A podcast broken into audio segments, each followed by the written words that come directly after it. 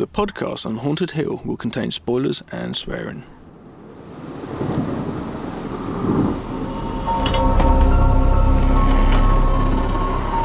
I am the devil, and I am here to do the devil's work. Please hold this Michael. Be one of us. Oh, I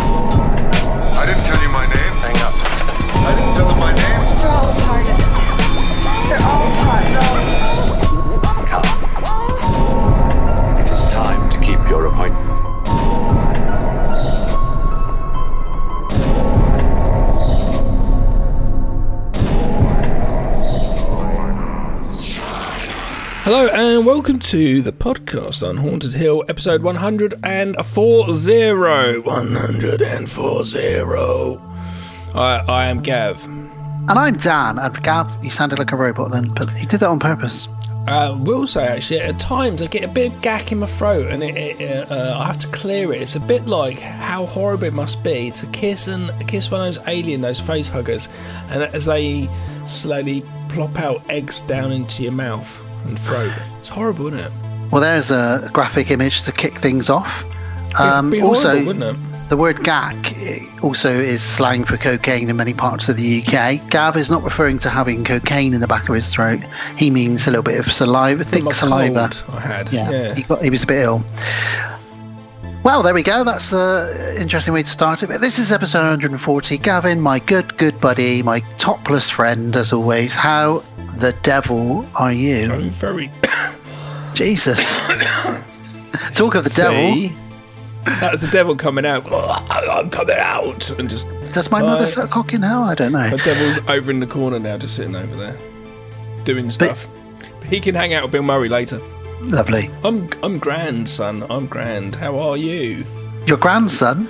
I'm a grandson. Well, I'm a granddaughter, baby. I was a grandson. You were. You could I be was a a grandson. You could be anything you want nowadays. You can. Uh, so I overheard somebody the other day get asked their age, and they said, "I don't identify as a particular age." They were joking, of course, but I thought that's really good, and I might start using that one because I don't feel my age. So you know, No, I don't feel my age. no. Well, there we go. This is episode 140. We don't know where we're going, but why don't I tell you, lovely listeners, what we're doing this episode? You all know because you clicked on it. But It's a this, fun series we're starting. Yeah, it's a good good franchise, and I'm gonna I'm gonna put my cards It's- on the table early and say, go on. I was gonna say, well, no, you you can say you you like it, don't you? I'm gonna say this is potentially. There's five of them in the series, we're talking Final Destination, everybody. This is potentially one of my favourite franchises of the uh, 2000s, I would say. Probably, if not my favourite. You know, I, I kind of prefer this to to Scream. I feel like the each entry is a bit more stronger than each of the, the Scream entries and, and some of the other movies that were out in the late 90s and early 2000s. Big fan of Final Destinations. Okay, some of them are a bit weaker towards the end, but It ha- well, it has the same um, fondness and likeness as the slasher movies. I think when it came out, because it's like, how are they gonna die? And it's figuring out how they're gonna die. And I think this works as an overall like umbrella for most horror fans. Of you know, oh, I don't like J horror, but I like only found footage, etc., etc. Because there's a lot of uh, different armies now, of subgenres of horror. Um, I think this though covers most people probably like it, even though this first film, even when it came out, was quite a big movie in the cinemas and that stuff. I think um, it it was quite popular in the mainstream, but I think you know people who like other films liked it as well. You know, Yeah, I think you're right. Um, I think people who don't like horror will also say, if you said to them, if they say, I don't really like horror films, I do like Final Destination though, because it's quite accessible, isn't it? yeah. Uh, and, and is it because it's an invisible killer? Yeah. So we're covering Final Destination 1 from the year 2000 and Final Destination 2 from 2003. We may at some point in the future come back and round up the series with, um, you know, episodes 3, 4, and 5, uh, which we did with Phantasm all in one. We did Phantasm 1 to 5 in one fell swoop. Uh, we also did that with Jaws. We did Jaws 2, 3, and The Revenge. Alan, Um, Alan, show your neck as Alan. That's just my sore throat does not give me a good. Jesus. Hello, my name But yeah, is Final Marvel. Destination 1 and 2. So we're going to get into some crazy death scenes, very original stuff at the time. Um, excited to talk about these. Long And time coming. Stifler. Uh, yeah, Stifler's in there without his mum. Um, well, I'll talk about him when we get to it, but he's one of my favourite characters. Actually, I think he, he, really really acts in, in that movie. Um, also, Bill Murray is uh, well, he's in, in an Uber at the moment. I'm not sure. Hopefully, he'll get here on time um, to go through our World of the Strange stuff. He said he's got a big list. I'm not sure what that means, Gav. Okay, a list of what? I don't People he wants to kill? I don't People know. he has killed? Maybe he's doing that thing like Tom Cruise, that movie with Jamie Foxx driving the taxi. Collateral. Or maybe he's like being Santa and he's got a, a naughty list or a, a nice list. It could be all sorts of lists. It could be the uh, uh, the list of the children that he's fathered through the sperm donor clinic. Oh, he's just texted me actually. He said it's a shopping list. Oh. But what though? What shop? Sex shop? Uh, yesterday, last night, it was really funny. I was I had to work in London. I hate fucking working in London. No offense, London, if you're listening. London. London. Um, it's just driving up there. I don't mind going out up for, for a cultural visit, but oh, it's just driving up there and working. Anyway, regardless of that, I was just just next to the building I had to go, and I had to look on a map on my phone before I went just to see whereabouts in London it was, and it said sack shop, and I was like sack shop. I was like, have they got that wrong? And go up there, no, it was a sack shop. It's a huge superstore of saxophones. Amazing. And I was like, wow, it is the sack shop. That's amazing. Next door to a sex shop. That could cause some Sex great. and sax. car- That- oh god. Can imagine a carry-on movie or a, a Harold, film no, like that. go down to the sex shop and get me my favourite saxophone. You can imagine a, a delivery's just arrived, another load of stock, and they pull out all these dildos. Oh, I don't know how these saxophones are playing. How'd Let me put one in my mouth. This one's got a vibrating setting on it. Uh, well, that's that's good to know, Gav. That you you went to near a sax shop. Did you buy a sax? No, but I, I found it comical. It, it was. I find it funny too. Let's talk about sax, baby. I actually I remember doing that, uh, going through lots of different songs or films and things like that, and every time they say sex, change it for sax. It's great. I want to sax, Sax you, you up. Yeah, brilliant. Well, that's our episode for for, for today. Uh, that's what that's the agenda, as they say. Let's get into some meets and greets. It's our intro. I want to talk to you about some spooky shenanigans before we talk about the films that we've watched since we last, you know, spoke to our audience, our listeners. Um, let's talk about my son and my daughter, Jack and Edith.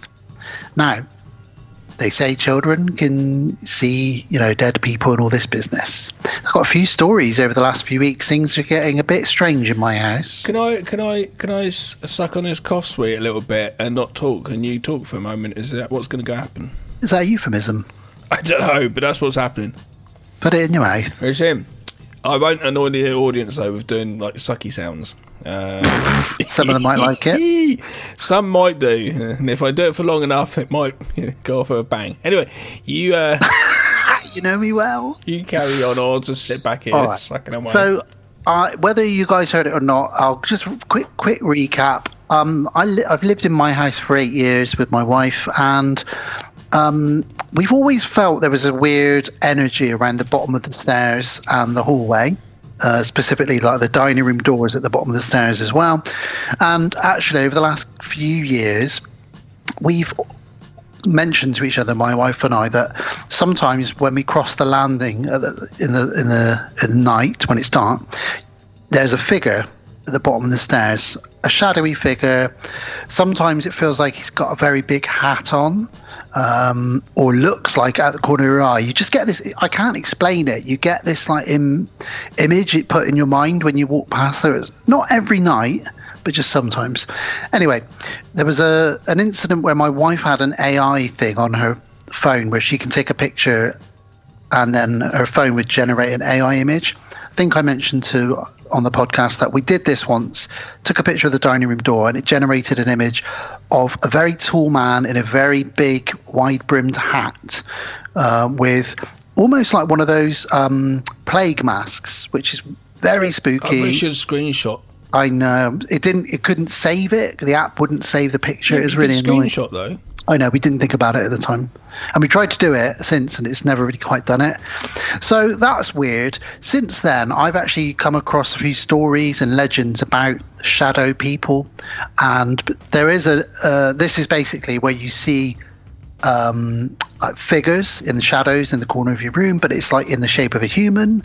It's a really common thing talked about a lot. There's loads of YouTube videos about it. Some people believe it's aliens, some watching us like with a cloaking device. Other people believe it's it's ghosts, whatever it is. So it's really interesting. But then there's a specific one called the the Hat Man. Uh, and it's a, a like I've described. It's a man in a very big hat, usually a top hat or a wide brimmed hat, with a very big cloak, or it feels like a big energy. Not necessarily evil. Anyway, the reason I'm telling you all of this is because lately my children have been acting um, scared, well, not not scared, but nervous occasionally, or they'll talk about things as children do. One of the things they've been talking about is the people. So we were playing in the dining room, and they both looked around at the dining room door, uh, and then said, "Oh, the people, the people, they're at the door." And I said, "Right." There's no one at the door. We were expecting someone. So I went and had a look at the front door and there was no one there. And I said, No, no one's there yet. And they said, No, the people are at the door. And I said, Look, there's no one there. And they said, No, this door. And they pointed to the dining room door and said there were people at the dining room door, which was a bit spooky. Mm-hmm. They often now will talk about the people.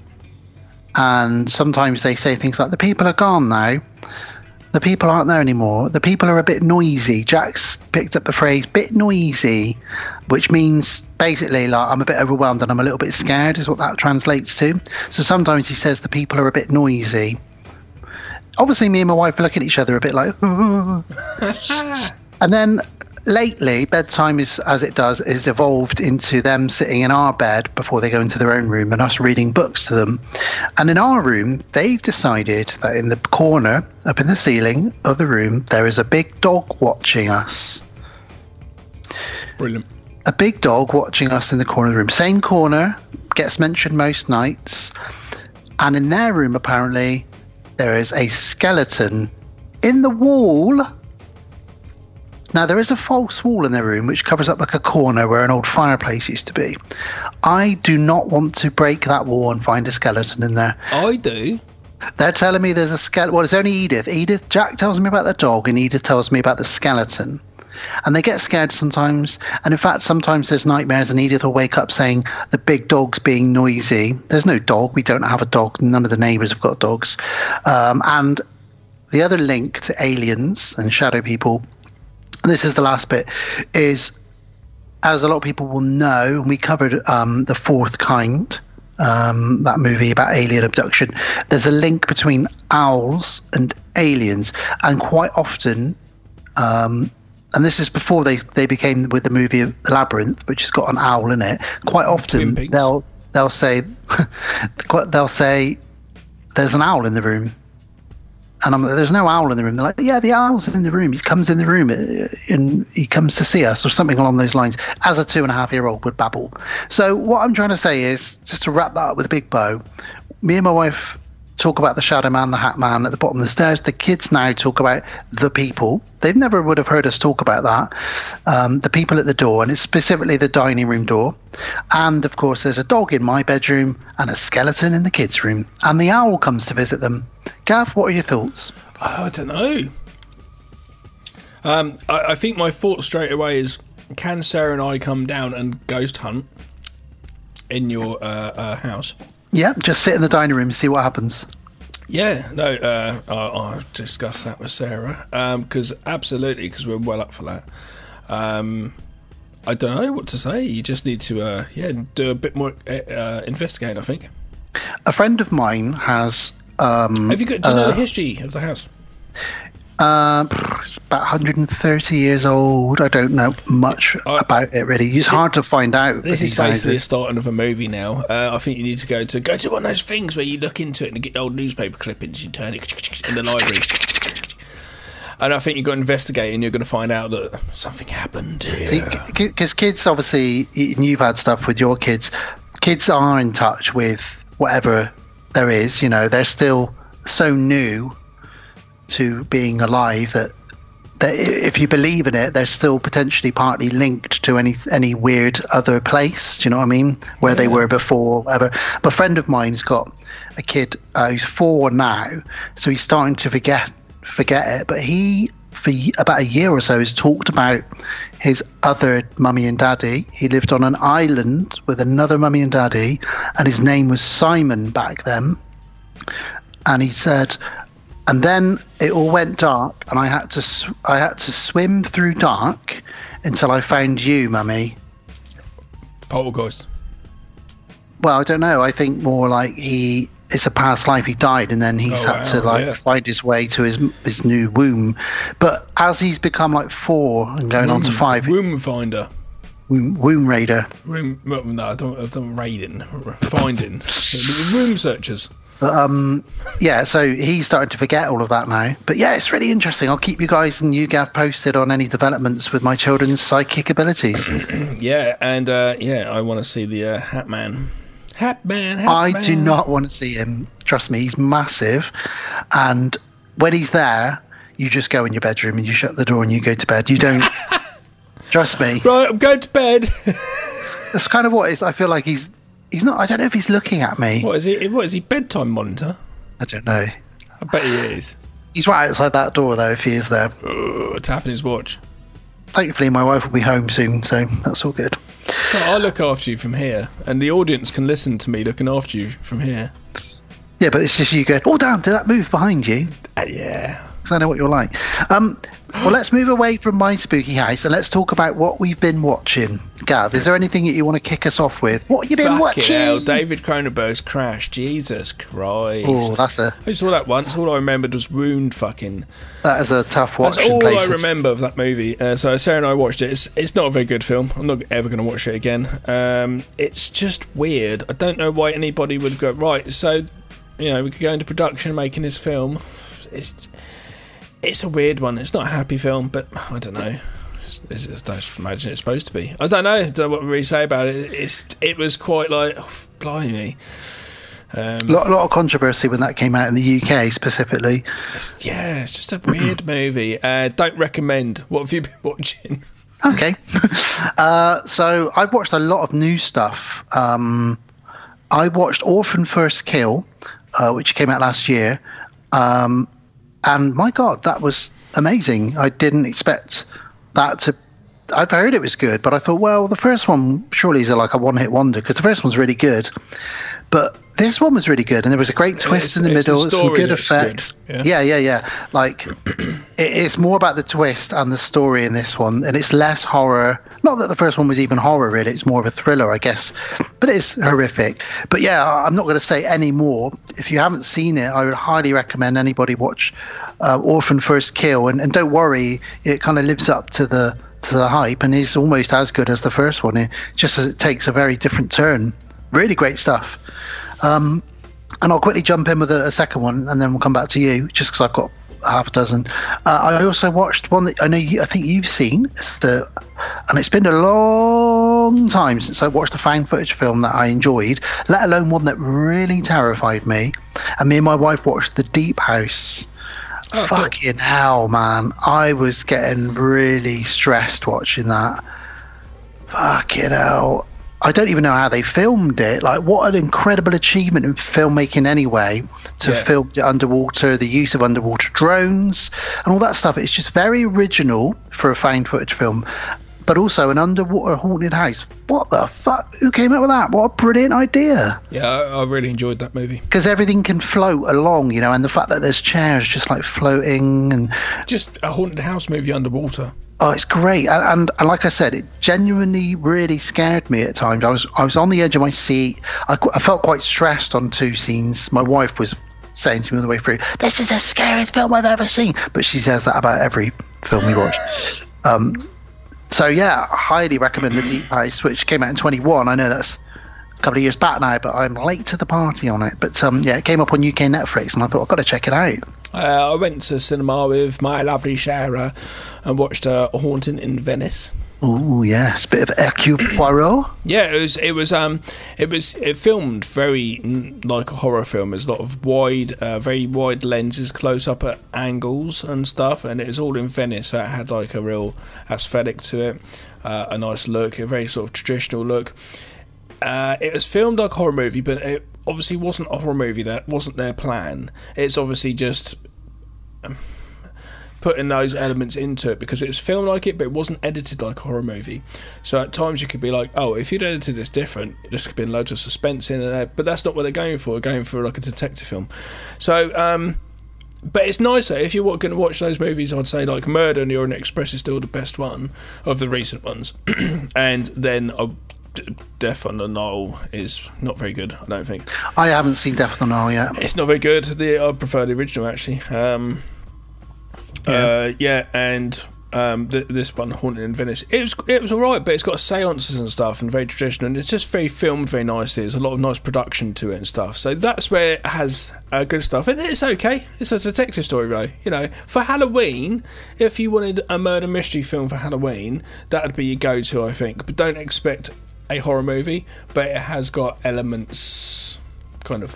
Creepy sort of mansions and Yeah, it, well, it's all set in one building, yeah. uh, and there's a seance, and the, someone dies. So, Agatha Christie, absolute queen of that kind of shit. You know, I've often said it. She's my favourite author of all time. Um, I love Stephen King, but Agatha Christie is the original queen of suspense. She knew how to write. And okay, there's some slightly racist dialogue in some of her earlier work. It was written a long time ago, but um, yeah, I'm a big fan of Agatha Christie, and I will be checking out Death and the Nile at some point because I think Wonder Woman's in that, isn't she? Gal Gadot. uh, don't know. I'm not sure. But um, okay, cool. Well, I I've watched. I'll do two more if that's all right. Um, one that I know you've seen, which I'll very quickly mention because it's not horror, but is again an incredible achievement in filmmaking. Um, Extraction Two. Uh, okay, they're, they're not oners because there's cuts, and if you know st- your stuff like me and Gav and a lot of you guys, you can spot where the edits are. But sometimes, Extraction- sometimes Extra- they're really good. Extraction 2 is essentially almost like there's a 25 minute scene. Explain what that is to the audience who don't know. yeah, so sorry, Extraction 1 was Chris Hemsworth, aka Thor. Um, Netflix film. being, yeah, these are Netflix movies, but tell, I tell you, they're very good, and the budget on them is. They made me fall back in love with action. These these are the sort of movies we're getting at, like John Wicks and stuff. They make me fall back in love with these action movies. And Extraction and Extraction Two are directed by stuntmen who also operate the camera, so they get involved in it. You know, they're driving the car or they're falling out of the building with Chris Hemsworth, and they try and do as many of the the fight scenes and stuff in one take.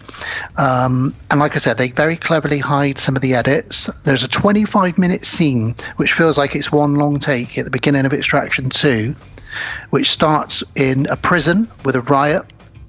People fighting. Chris Hemsworth fights his way out, gets in a car. They're chased by bikes and quad bikes across uh, European highway into a factory, then onto a train, then with helicopters, and you just you're trying to catch your breath, and it's in- incredible filmmaking. And okay, it does. By the end of the movie, it was a bit like the first one. I get that, but I tell you what, if you want to watch a couple of action movies you haven't seen and you want to see something original, and I tell you, Man Crush on Chris Hemsworth, because he could rescue me any day.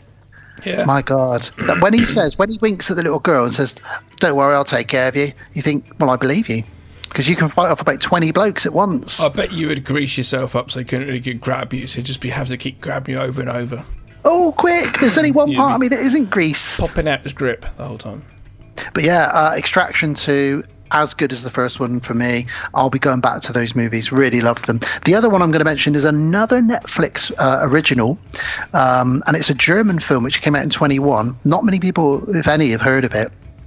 It's called Blood Red Sky. You heard of it? Um, it, what the one in the airplane? Yes. Yeah, yes. I've seen that. I saw it when it came out. Okay, cool. I was bl- not blown away, but very, very surprised by this. It's um, Mum and daughter. Yeah. Passenger 57 meets Dusk Till Dawn, is all I will say. It's a German movie, so it's dubbed over. There's no way to watch it in its original German language. Starts in Scotland at an airport, goes into the air, and there's lots of twists and turns in it. Um, just really good. Um, I'm not. I, I, it's got a twist in it, which I don't want to spoil. But if, if you know Dusk Till Dawn, you might know where I'm going with that. Really worth a watch, and keep, gets you rooting for the for the bad guys to get killed by the even badder guy or woman. Um, whoops. Uh, so that's the other two. Um, I've got one other one to talk about. Have you got anything else? Uh, I've been watching lots of Columbo. Oh, I love Columbo. just one more thing. Just one I love thing. Columbo. He's my favourite TV detective, as I've, I've often said it. There's something very uh, uh, nice and innocent about Columbo. I know it's dealing with death and that, but there's something like happy with it. It's something very comforting about the show. Don't know why. It's crazy that the networks back then basically allowed them to make these 90 minute. They're, they're movies essentially. No, they're they- all about yeah, an hour to was 90 six, minutes. Six episode a season, so that you could because they're that length, I presume. And they, Uh, have, and- they have to be though to get get that story and the murder mystery. You have to do they- that.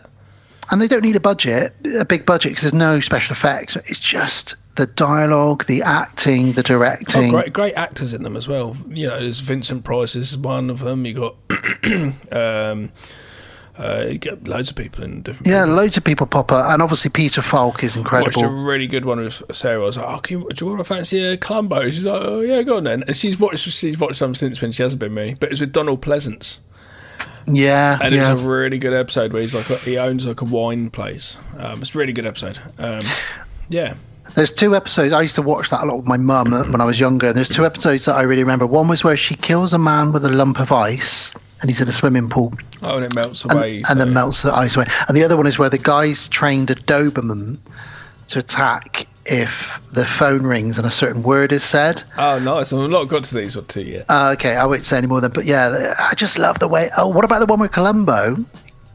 Eh, the guy knows Columbo's onto him, so he gives Columbo some jam with poison in it. Oh, I haven't seen that yet. Don't shh. shh. Uh, okay, man. don't and say.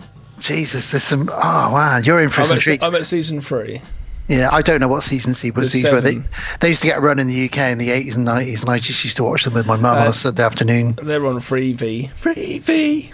Oh, sweet man, sweet. Um, did notice also a friend of mine's in a film coming out soon, which I didn't even know was going on. Now he didn't. Uh, I'm not gonna say who, but it doesn't matter. But um, so yeah, he didn't tell me just in case the studios are listening. I think because it, like on IMDb, it's kind of like. Uh, Saying it and there's under wraps what the story is, but apparently it's an essentially a prequel to Rosemary's Baby, hmm. which I had no idea is being made, which is interesting. Obviously, you've got that Exorcist movie coming out now, so it must be a resurgence of not remakes, but the, the pre pre makes and prequels, and I don't know. Yeah. I don't know. So it's one of those things you don't know if it's gonna be any good or not, or it's what. But I didn't even know that was coming out. Like, had no idea. Not a prequel to Rosie. What would that be?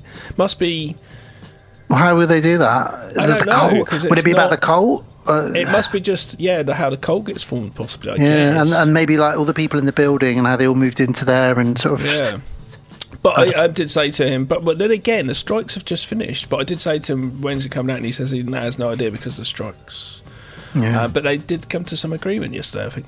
So um, the longest I think this has been ever in Hollywood. Indeed, indeed, it's affected a lot of films and, and TV Oh, and shows all and the small people. businesses outside that like caters Yeah. for them, and just loads of businesses outside of Hollywood.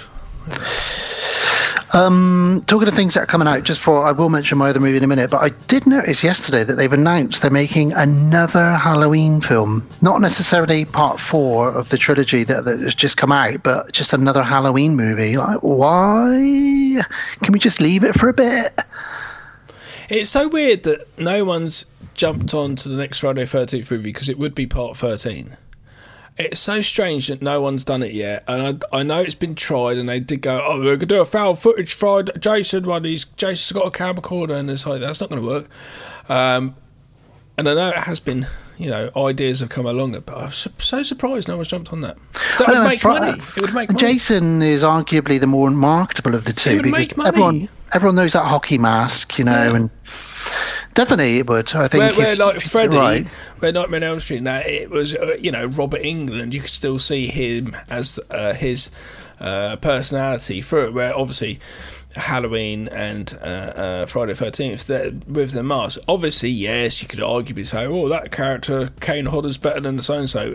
Fair enough, probably are a bit, but at the end of the day, you can put someone else with that mask on them and Yeah. put that portrayal of character where you know it didn't go for that. So Halloween's going out there. So why why is Friday Thirteenth not? Maybe we should make it. Maybe we should Friday the thirteenth, part thirteen, the thirteenth Friday. Yeah, There we go. it's weird that you know they haven't done it. Um, the last movie I wanted to watch, uh, I wanted to watch, the last movie I wanted to mention that I'd watched, um, very quickly, last night I rewatched Ghostbusters Afterlife. Uh, uh, uh, because that again is at UK Netflix. UK Netflix absolutely killing it right now. There's so much good stuff on there. Um, they just oh that reminds me, the Res- Resident Evil movies just hit it, and I thought that was incredible as well. I need to finish watching that. But I was when I said it's shot nice. It's just at times when you have the house outside. It's just like all the colours and stuff and the fog and stuff. It was those sorts of shots were really nice and stuff. You know.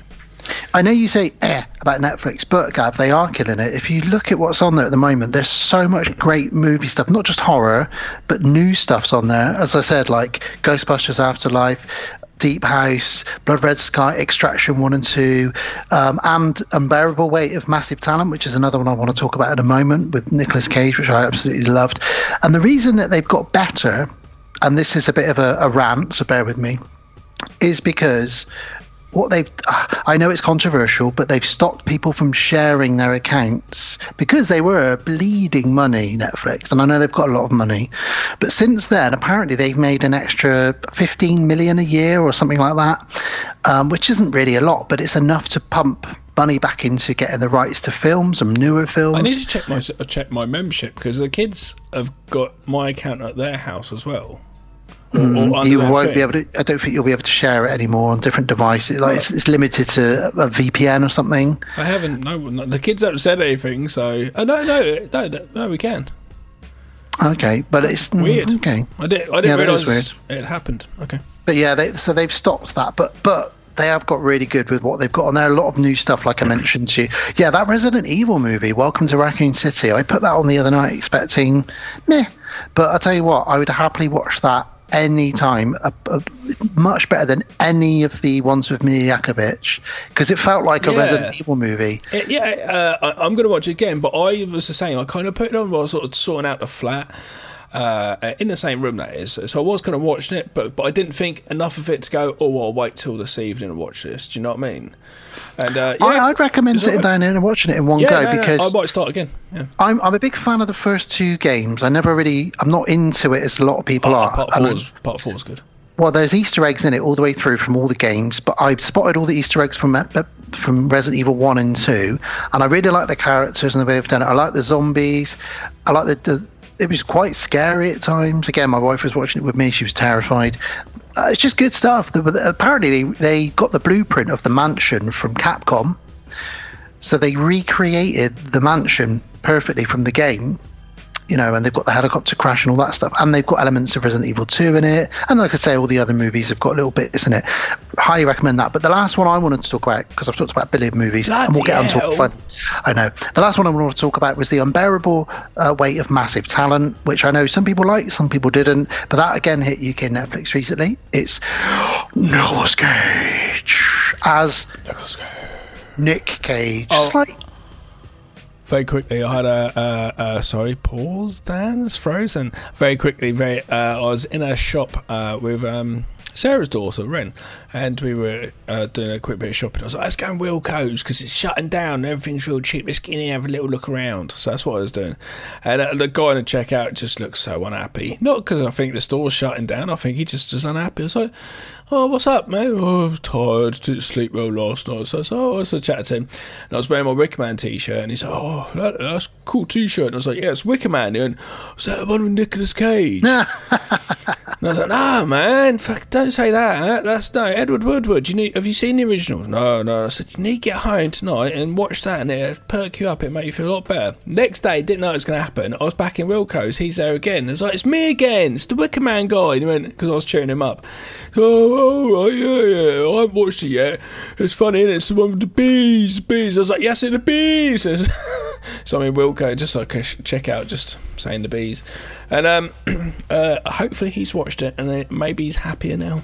You could. I'm not you- sure you if watching The Wicker Man is going to cheer someone up for that ending. I guess not, but uh, I, I, it You cheers me tried. up. Yeah.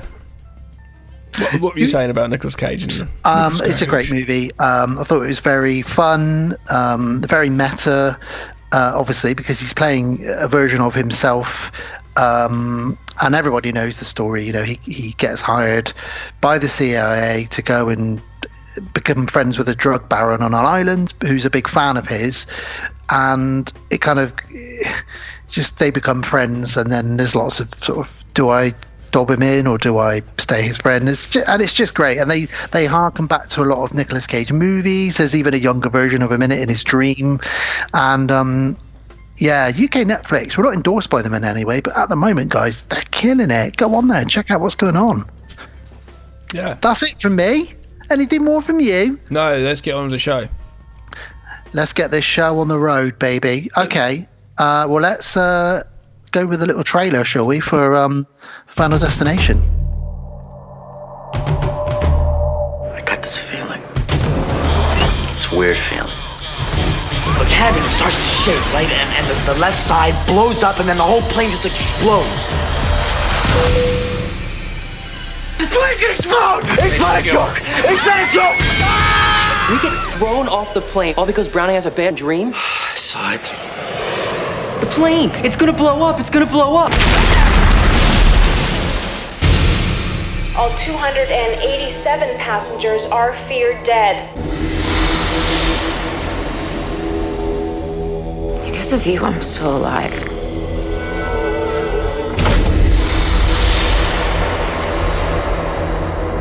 In death, there are no accidents. No coincidences. And no escapes. Did it happen again? Did you see Todd die? What if it was our time? What if we were not meant to get off that plane? What if there is a design, then it's not finished? By walking off the plane, you're cheating death. You have to figure out when it's coming back at you. What are you, God now? He knows which one of us is next. You have a responsibility to tell me. I knew I should have hit on Tammy in the pool that time. Gonna let it happen, okay? Nobody has control over life and death. Unless they are taking lives and causing death.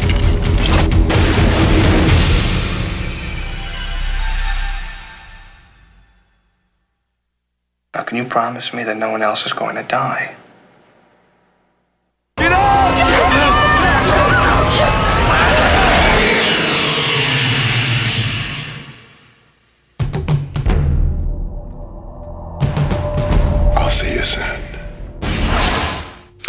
Cool. So that was the trailer. Here is us going into detail on Final Destination from the year, right in there.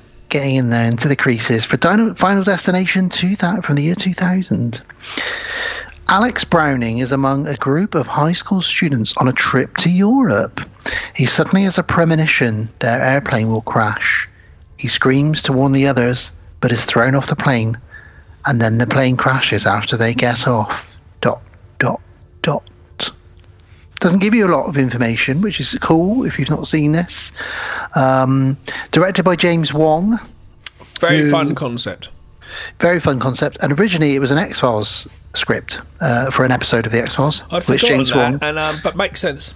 James Wong also directed several episodes of the X Files. Um, and when you know that, you kind of see it because actually, the way it's shot, um, even the coloring, the color palette, the clothing, something about it does sort of speak X Files from around the mid, late nineties, early two thousands. Yeah, not a bad thing. It, it um, it's got it's kind of like uh, not like m- crazy cinema quality, but it's it's like good TV movies. Like X Files were really well produced films. I, I, was, I was so surprised.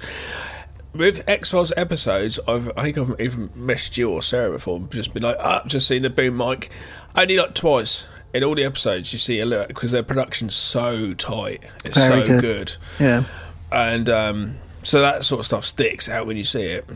And uh, yeah, this is very much like it in that sort of vein. Like it's not crazy over the top, but it's definitely big enough. And the concept is such a great trailer fodder that would have got people in cinemas. And I, I saw it uh, around a guy called Ken's house, who uh, I think joined the military in a place called Denmark Square. That's all I could tell. I saw it at the cinema um, I think on a date, and I went back to watch it again probably a week later. Really liked it. Because you get La- a hand job on the first date, so you couldn't concentrate. uh, I was la- back then. I was lapping up any horror I could get in the cinema. So you know, and I had disposable income, and I was lapping up popcorn, but I wasn't putting holes in the bottom of popcorn if that's where you're going. Um, I wasn't going there, but yeah. Well, I think what they've done with their budget is great because they've cast basically people you don't really know, other than a little cameo from Tony Todd, who's great, and yeah, okay, maybe um, Ali Larter.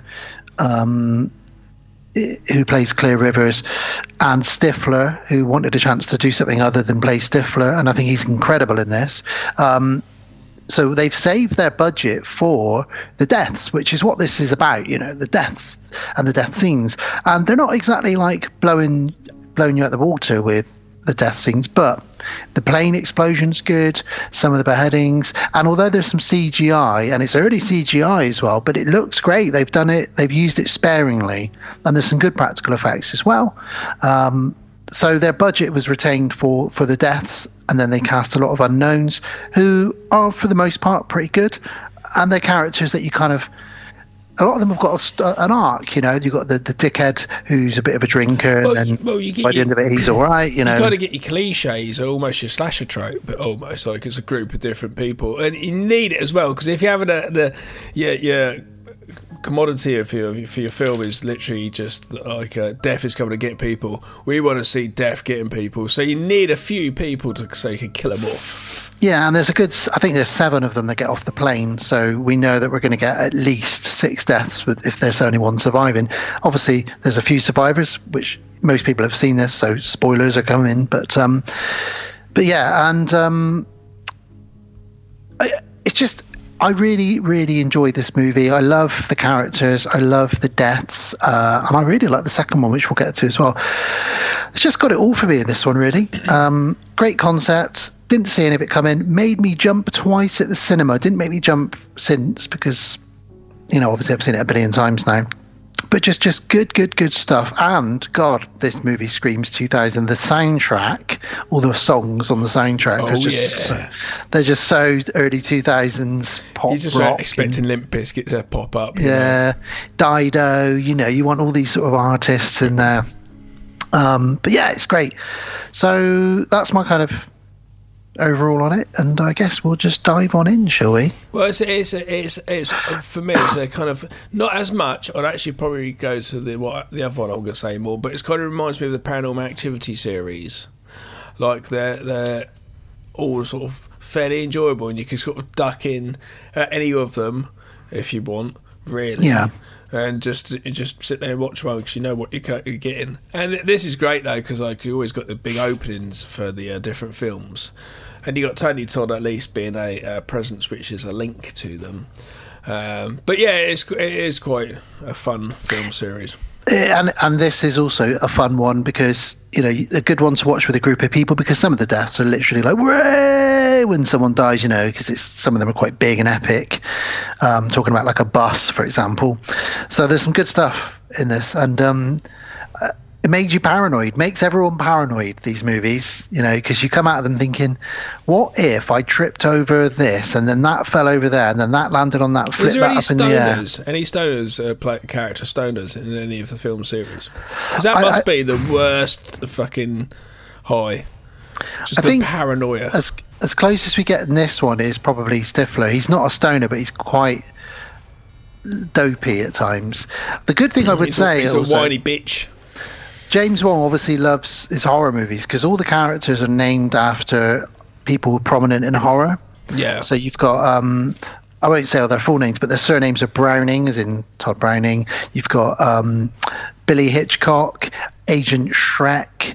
Um, you, you know, they're all named after people. There's Terry Chaney, and then in the second one, you've got the Carpenter family, obviously John Carpenter, and a few other ones. So they did this thing where they sort of, and there's a lot of. The good thing as well, the last thing I'll say before we get into it is, having owned this on DVD back in the day, still got it somewhere with all the Easter eggs. So all the way through, there's clues. So this movie is great for a rewatch or a third or fourth watch if you know what's happening. Because if you look, there's clues everywhere. Not only do the characters spot clues, which are, you know, obviously they're scripted for them to spot, but us, the audience, can spot little clues here and there. You know, a skull here, a train, toy train there, a toy plane there.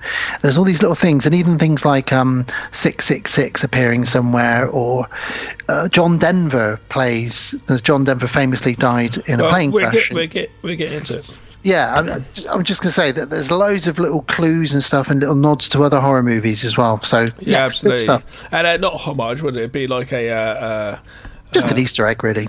no, uh, yeah. Right, anyway. Whatever.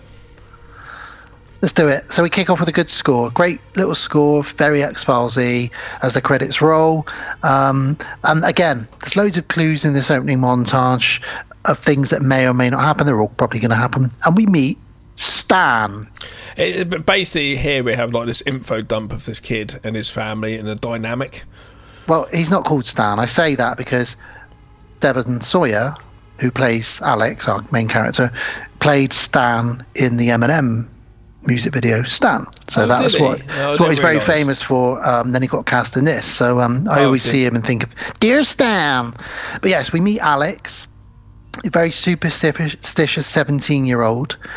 Um, and he is about to go to Paris. Now, instantly, you and I are reminded of our favourite werewolf movie. Oh, yes, indeedy. Oh, uh, there is a little bit of an element of American Werewolf in Paris. In a bunch of Americans going off to Europe, they're all very excited. They're all I a know. bit I full thought of that before. you know, I just love it if they like at the airport they bump into those guys and then we just could just turn on America of Paris and it's them uh, beginning bumping into those guys then carrying on. We could have this link through Ah. all films. It'd be like the Marvel universe, but but smaller, But the, the, the, the Paris universe. and they just all go to Paris and get eaten by werewolves. Um, yeah, C-. CGI ones got to be real bad CGI ones, but that's because I, I love them. we, we he gets to the airport, so we, we you know he pretty much goes there straight away, and he meets his classmates. Some of them are friends, some of them are not. It's the usual thing. Um, he's got a buddy called Carter. Um, well, Carter's a bit of a bully, but he's got a buddy called Todd. There's Billy Hitchcock, who's played by Stifler, who I think is so good. I've said it several times, Yeah, but he's good, so good in this. Really like, although he's a bit of a dope, he really like comes across as such a genuinely sweet kid in this. You know, it's so different from Stifler, who's just this horrible, horrible person. um, and Stifler is obviously, quite funny. we got yeah, well, he's my favorite character in those movies. Um, Clear Rivers, played by Ali Larter, she's going to be one of our sort of main characters. So they all meet at the airport, and everybody starts sort of chatting.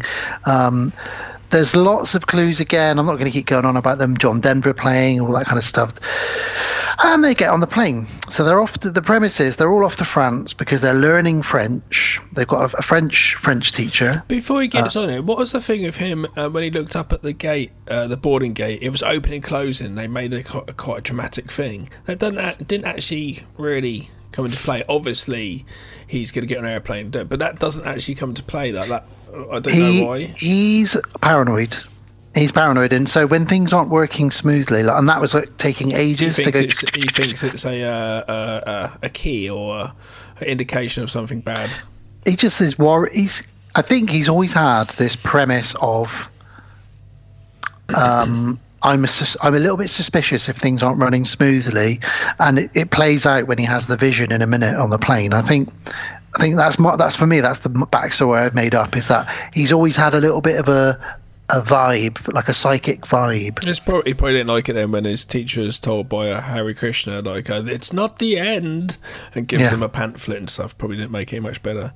And it's funny, that his birthday, though, is the same as the departure time. He's like, because the guy's like, oh, that's interesting. Your birthday's the same time as the departure time. Yeah, and that is a weird, like those sort of coincidences are the things you think, oh, that's a bit weird, isn't it? Yeah. Um, his buddy says to him, "Let's go take a shit." Yeah, yeah, yeah, they go because you don't want to. Because if you fancy that girl and you want to try and pull that girl on the aeroplane, you don't want to be shitting and the smell of shit. You know, goes out into the he says, airplane. "Do you really want her to?" He's talking about uh, the hot girl. basically, on an Do you really want her Yeah. to associate you with that smell that gets in the back of your throat and makes your eyes water a bit? Fucking and he's like, "Okay, let's go and take a shit together." And that's where they hear John Denver playing on the radio, and they're like, "Oh, John Denver, he died in a plane crash." And so Alex is starting to think, "Hang on a minute, there's a lot of weird things I'm seeing here." And now, and now when I'm trying to take a shit, John Denver's playing as well. This is At this a point here, I'd forgotten it, this was next week's episode. I did actually think that uh, uh, this would have made a good Twilight Zone episode. Yeah, it's definitely got that kind of. I mean, the, the fact they turned it into a 90 minute movie without it becoming boring in any way is a testament, really. Um, well, they get on the plane, don't they, Gav? And do. Um, uh, I've got a little icon just coming up soon. I've never ever had a little icon in my notes, and it's an aer- little airplane going off. oh wow, you've drawn a little. Can, I, can you show me? it, Have you- okay. Uh, f- I could try. Looking forward to this drawing of an aeroplane. Well, I didn't draw it. Uh, oh no, this is too hard, dude. No, don't worry about it. I believe you. Oh, my notes vanished. That's why. Okay. Well, anyway, you've got an icon of an aeroplane. Did you? So that just appeared on your tablet. Yeah, I wrote it and it, popped up instead.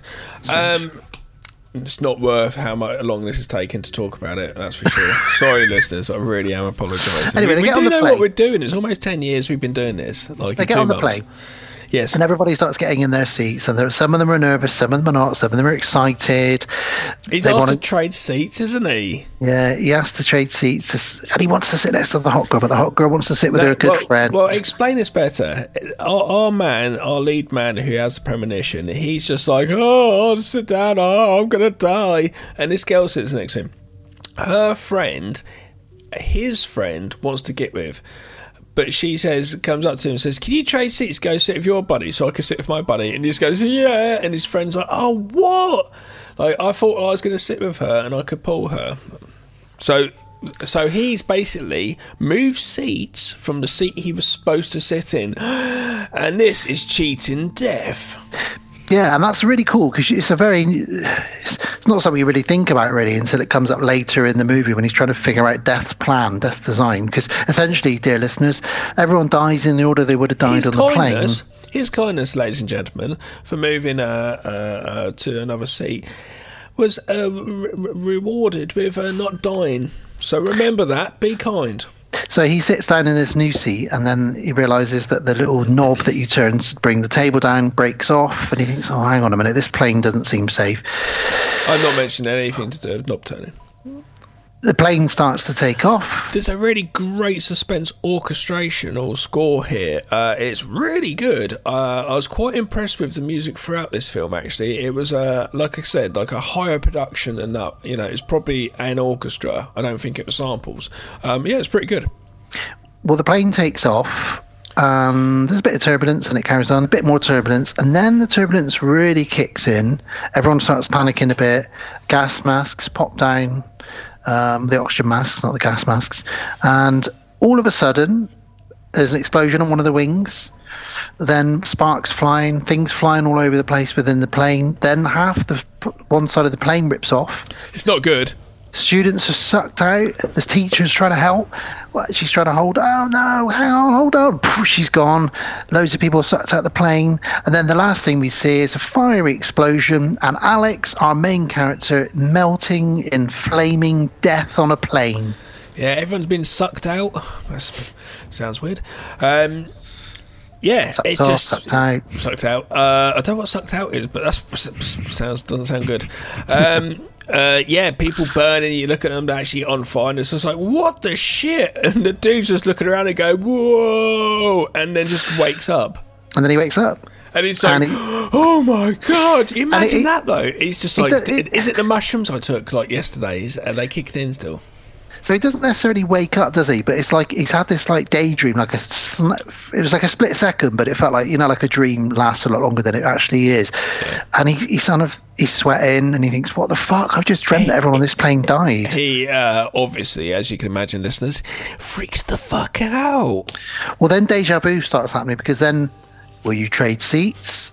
He gets up, then the knob comes off, then he's looking around, and everyone's saying the same things they were in his So vision. it's too much. I think if he gets to like three of something, uh, uh, uh, that's the magic number. At that point, you're like, nah, this is this is two coincidence, maybe three. No, no, no.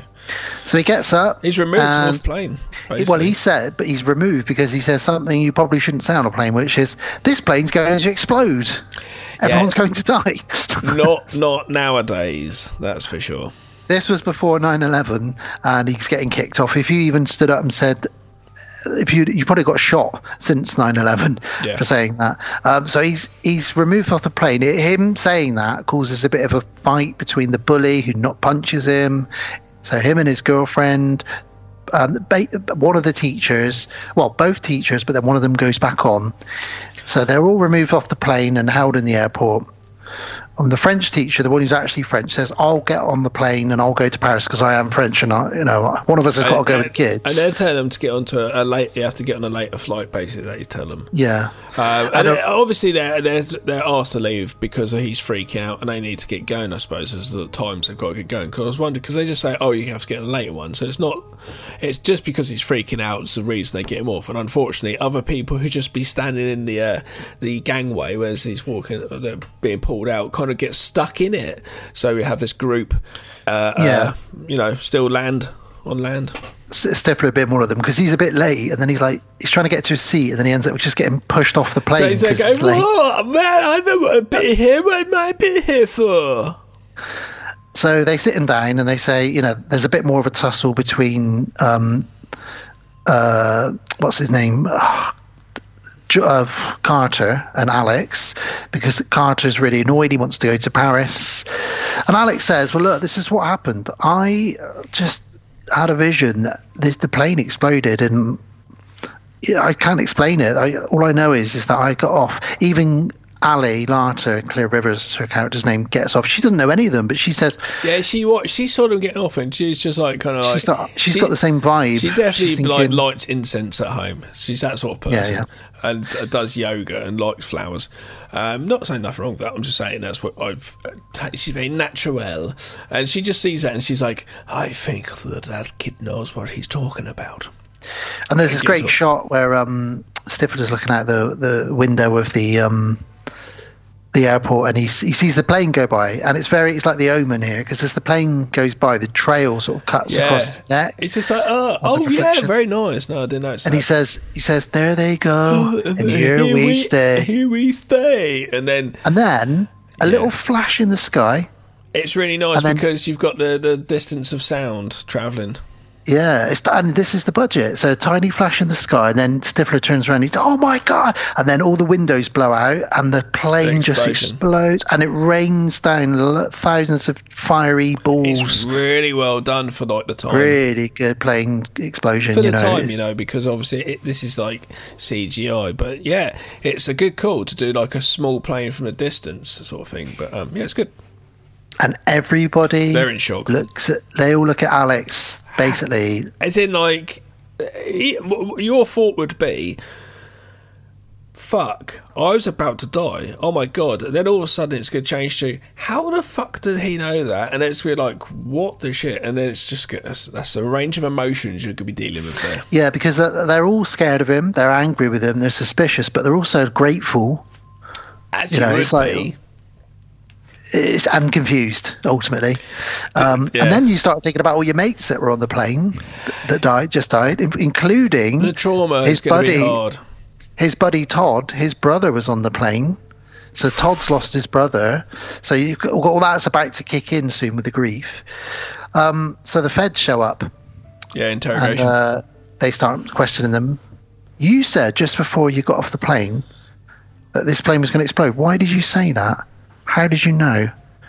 And obviously, they think there's potential terrorism or, or, or something. They're just doing these two FBI guys. On a side note, are fantastic. Um, they've got like a bit of banter between them. Their kid gives me the creeps. Well, you give me the creeps. Do you know they're that? not they're not very threatening, are they? Because one of one of them is like, I think I kind of believe him. You know, he's kind of like fucking Mulder. They're quite funny though.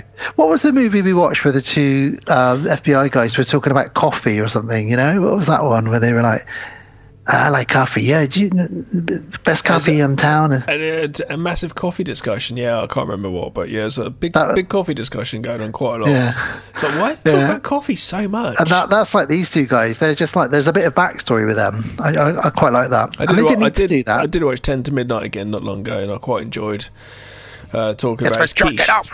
Yeah, no, but he's really pissed off that he bought quiche, and it, it's like you've said quiche at least three or four times now. I don't know why this is such a, a fit. Why are we still filming this? It's really weird. Well, Alex gets grilled. Um, Todd obviously is crying 'cause his brother was on the plane. Everybody's very upset. Grief starts to set in. Finally, they allow their parents and family in to the room. Why Um, every, go on. Is it only him that cheats death? Why is it only him that can do this? It was only supposed to be him. The other people just got. Do you know what I mean? If it's up to him, he would have been in that seat, but me would have been at home. No, no one else affected.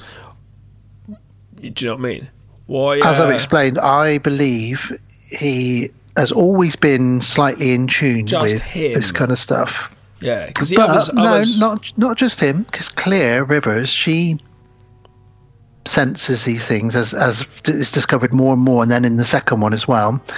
So he says you've got to open yourself up Yeah, to the so signs do that, that the world presents you. What, so you think that these other people were destined to have death as well, but they Death knew that. Uh, well, not Death didn't know because Death been pissed off. If Death Death would have stopped him doing that and made him stay in that seat. So whatever Death is- thought it was wiping out 130 people there, so, done and so what- whatever it is, it's not Death. What do we call it? His his lucky bastardness. I don't know. His Okay. four leaf clover. I don't know. Uh, it must have known, like, oh, okay, actually, we can save a few more. But why save these ones? What? What? uh, Do you psychic, know what I mean? psychic intuition. Well, it's just it's just luck. Like you said, some of them were it's stuck just in a the movie, and there's no reason for it at all. And I'm Well, just getting into it just- too much. Well, it's just luck. Uh, But yes, it is just a movie. They needed six or seven deaths, so six or seven people get, just- moved off the yeah. off the plane. I was just But wondering because like it is, it it's just luck. It's all luck and it's all fate. Because Tony Todd goes into this a little bit when we meet him. So it's all luck. It's all fate. He's always had a slight psychic intuition, I think, Yeah. and he he basically he starts teaching them, you know, to look out for these signs that he's always seen, and other people think he's paranoid. And other, and if you open your up like I talked about my kids in the intro, you, sometimes if you more people are more, some people are more open to these these signs and these these supernatural things if you believe in them or not. Yeah. And I think it's just luck or fate that these people came off. But death, obviously, is like, well, actually, that's not my plan. My plan was to wipe you lot all out. So I'm going to have to come back and get you all individually now. Um, but again, it's just a fucking movie as well. You're right. Yeah, So- yeah, that's the thing. I, I, I, you know, we could review it and really get in depth. You could be really wanky and get really in depth with any fucking movie. Oh, I see the passion in here and the symbolism of Christianity or some shit.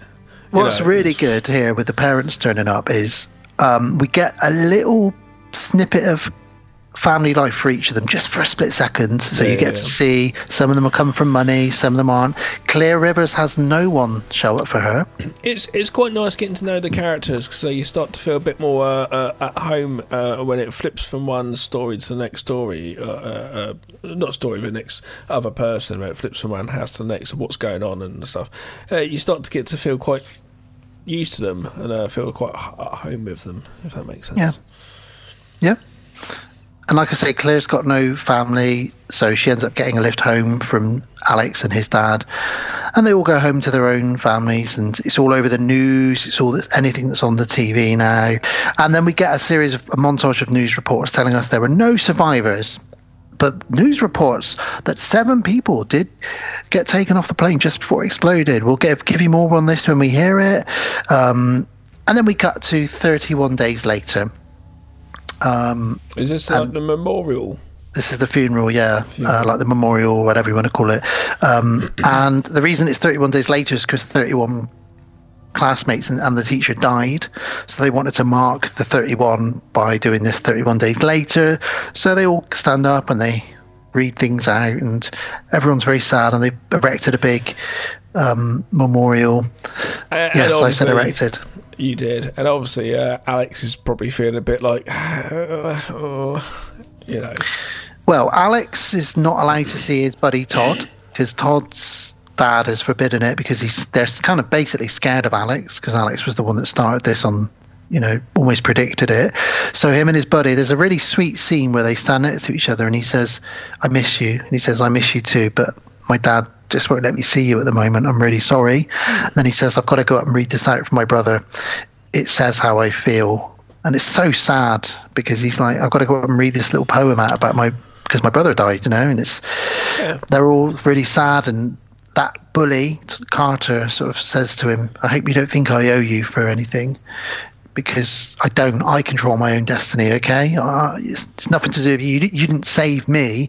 You know, I, I'm I'm in charge of my own life, and he's clearly got a, a booze problem. You know, at 17, he's drinking loads of Jack Daniel, probably drink driving. So we get again little snippets of backstory with all these characters, and Clear's there, and the FBI are there. They're still watching Alex. Yeah, they are, they? They're, they're not there for any other reason. They're here because it's a bit like, why the fuck? How does a kid know this stuff? Um, but how long do you watch him for? Or I suppose you're not. I suppose maybe because that's a significant thing. Go see his reactions. Yeah. Uh, and just uh, try and judge it, I guess. Seann William Scott's really sweet. He says to him, hey, uh, if I ask out um, Mary to the on a date? Would she say yeah? And he's like, I don't know. And he's like, okay. Well, he starts asking him. He's like, I can't predict all these things. Billy. Oh, like, he thinks he's brilliant. He's like, I, I, only saw a vision of the plane exploding. I, I, know nothing more about what's going on in our future. Um, and then the only person that seems grateful is Clear. She says to him, "Because of you, I'm still alive. I can't thank you enough. You're like you, you know, no one else wants to speak to you, but." If it wasn't for you, I wouldn't be here. And, and it must be I so weird for him. Imagine if you, you, you, listener, imagine if you could predict, you predicted like this major event. It's be like, what? How weird you would feel from that. It is weird. Uh, we go back to houses now, don't we? And there's a very giallo style film camera movement going along, uh, and it's quite hard to talk about things like this when you're on a podcast. But it's just really flown camera, and I was like, "Oh, it's very giallo." It moves all around the apartment.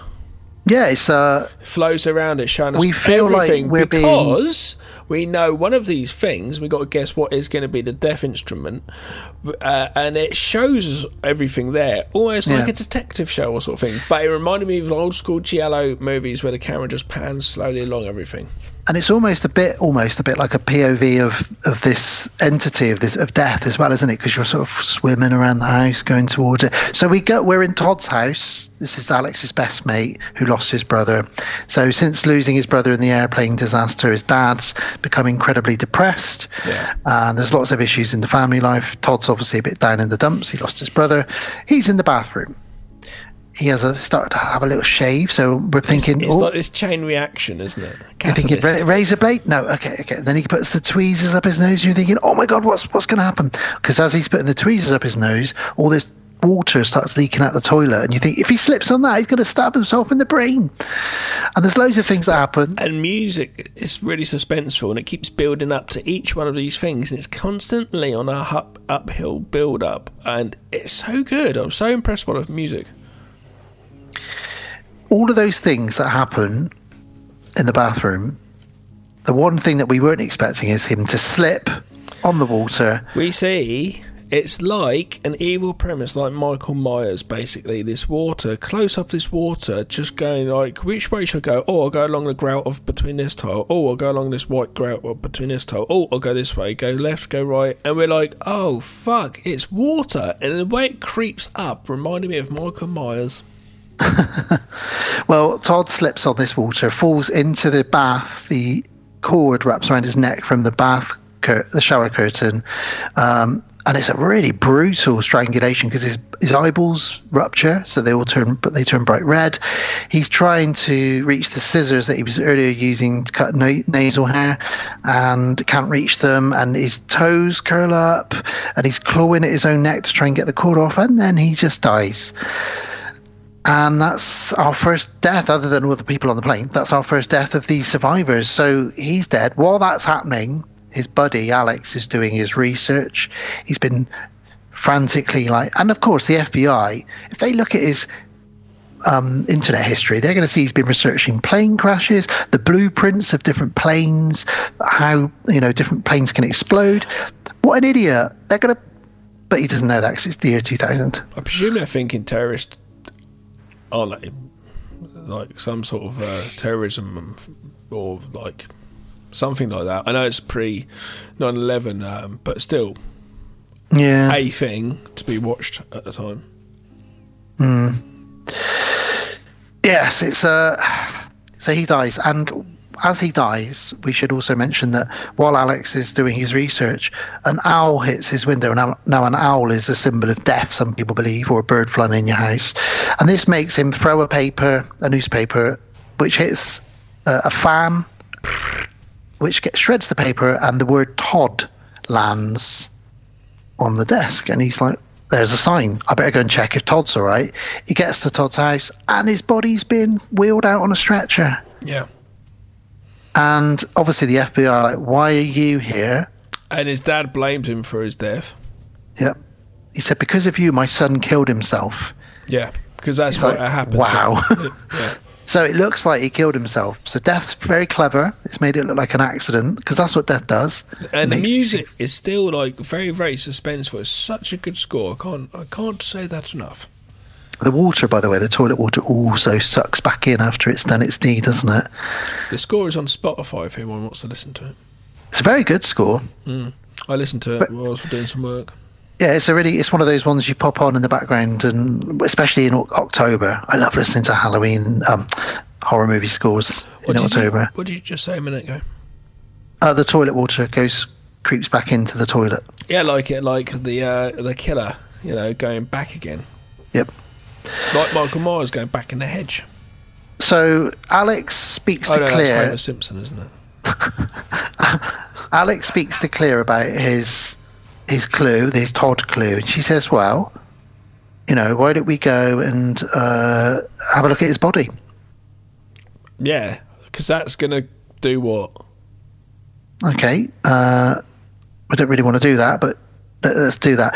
Before that, though, she also shows him her sculptures.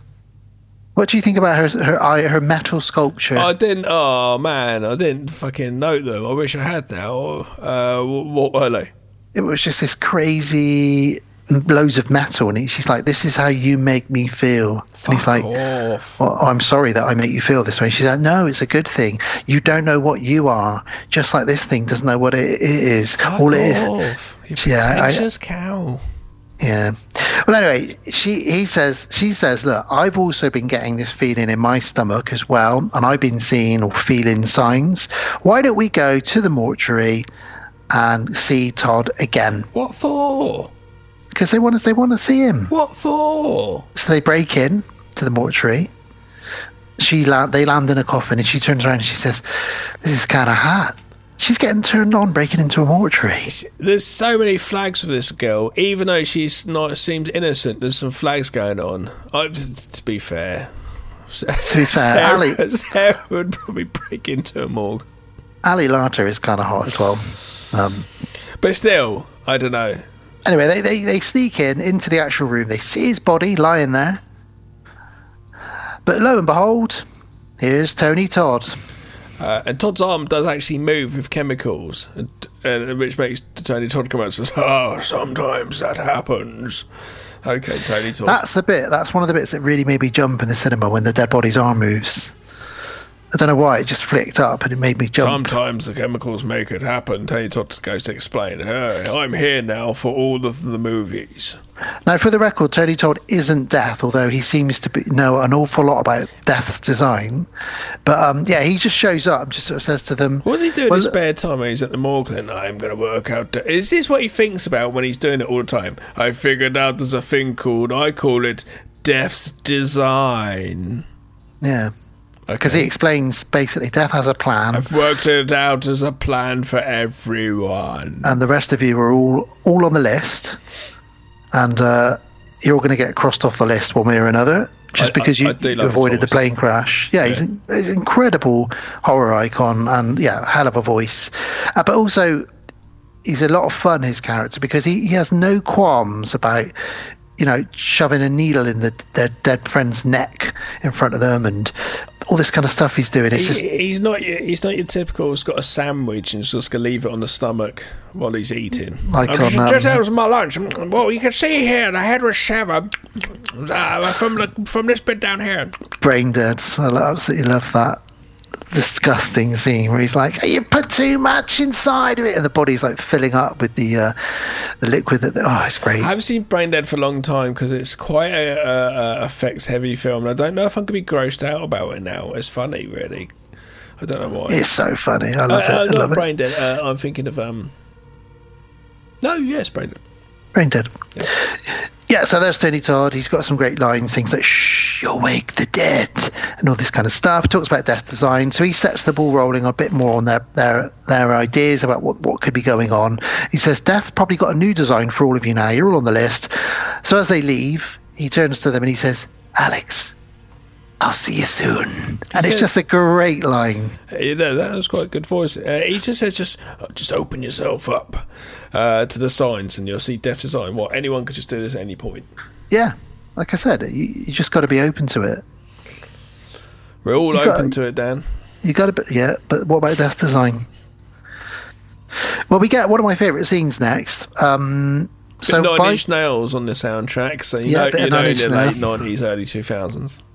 And it's the morning. Clear and Alex are having a coffee, and they're discussing this what happened in, in the night. Definitely gets run over in the background. It's just a happenstance; they all seem to be there. And this is Death's plan. He's trying to get them all in the same place so that I'm something. gonna get them all in the same place, and I'm gonna kill them all at once. So Stifler's almost run over by Carter and his girlfriend Terry, and then the teacher's Then there the as teacher's well. there. What the fuck? Come on! But it's great. Come on, Gav. It's great. It's good stuff. It's so only a movie. It's only Uh, a movie. while they're talking, um, they see a bus in the reflection behind them, and then they turn around. There isn't a bus there, so there's another sign. Something's going to happen. happen? They all start arguing, and basically, Terry says, Terry the girl, she says to her boyfriend Todd, um, Carter, look, you can either keep on beating the shit out of him every time you see him, but if you want to do that, then you can do it on your own. As far as I'm concerned, you can just drop fucking dead. Oh, I think that's uh, a cue point. And as she steps backwards, as she says, drop fucking dead, a bus completely takes her out. It's a great effect. You don't need to see anything because it happens so fast. They all just get, it's about the after effect. They all get completely splashed with blood. Yep. And if you look, the blood forms a number seven on Alex's cheek because they're the seven Cheeky. survivors. I didn't Cheeky. notice that. Um, so there's another one dead now, Terry, and of course Alex was there. Um, so the, the FBI are now thinking, well, that's two of the survivors, and Alex was at both locations. Hmm. Hmm. So Alex is sat there very depressed in front of the news, Yep. and uh, he explains. He's explaining. Uh, the news starts to explain. Th- we think this is what happened on the plane. There was a fault here, and the fire went from here to here, taking up this, this, and this. And he's looking at that, thinking, "Hang on a minute, that looks familiar to the seating."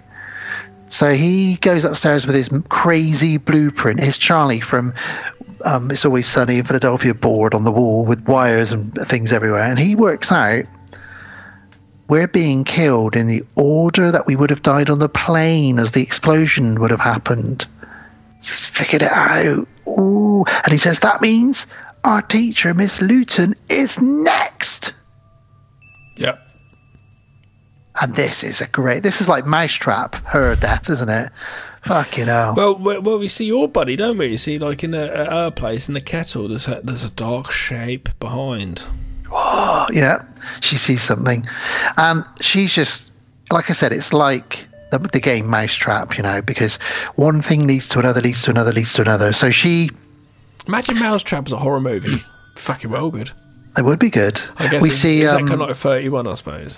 it'd be like Saw, wouldn't it, really? Yeah. So I don't care now. there's knives in her house. There's a, a very old computer. There's loads of stuff. And essentially, what she does is she puts, she makes a hot, um, a hot cup of tea, throws it away because she freaks out, Then she puts some ice in the mug, which causes the mug to crack. Then she pours some vodka in the mug. Because there's a crack, the vodka starts dripping out of the mug. She drops some vodka, unbeknownst to her, in the back of the t- the computer, which starts to spark. This causes an explosion. Some knife, some Imagine glasses in her neck. just working all this out in the like the writers' room. So this is what I'm going to do now. You know, be be quite funny actually. Yeah, but also, but like, well, I suppose it would be more fun than anything, wouldn't it? Because you're like, well, then Yeah. what? Then Yeah, the yeah. glass goes in well, her neck. I would okay. actually uh, think what the best thing to do would be work backwards. Yeah. Well, the You- glass goes in her to. neck. Yeah. She tries to grab a tea towel, um, but the tea towel knocks a knife block over, and all the knives just start landing in her chest. Meanwhile, the kitchen's catching fire. And who happens to be outside because he's wants to go and save her? Alex. And Ale- Alex gets there. He goes inside. He tries to pull the knife out from her. Isn't actually good though that he happens to keep turning up and being in the places when those people are dying? It's what you know. Well, he tries to pull the knife out. That doesn't work. It's it doesn't look good either. And just as he runs out of the house, the whole house explodes, and Stifler is the witness. And then the FBI turn up. Why did Embers make him know that she was in trouble? He saw Fire. so he just thought, oh, she's gonna be on fire. Okay. Yeah, there's going to be a fire in her house. he saw some embers from a bonfire.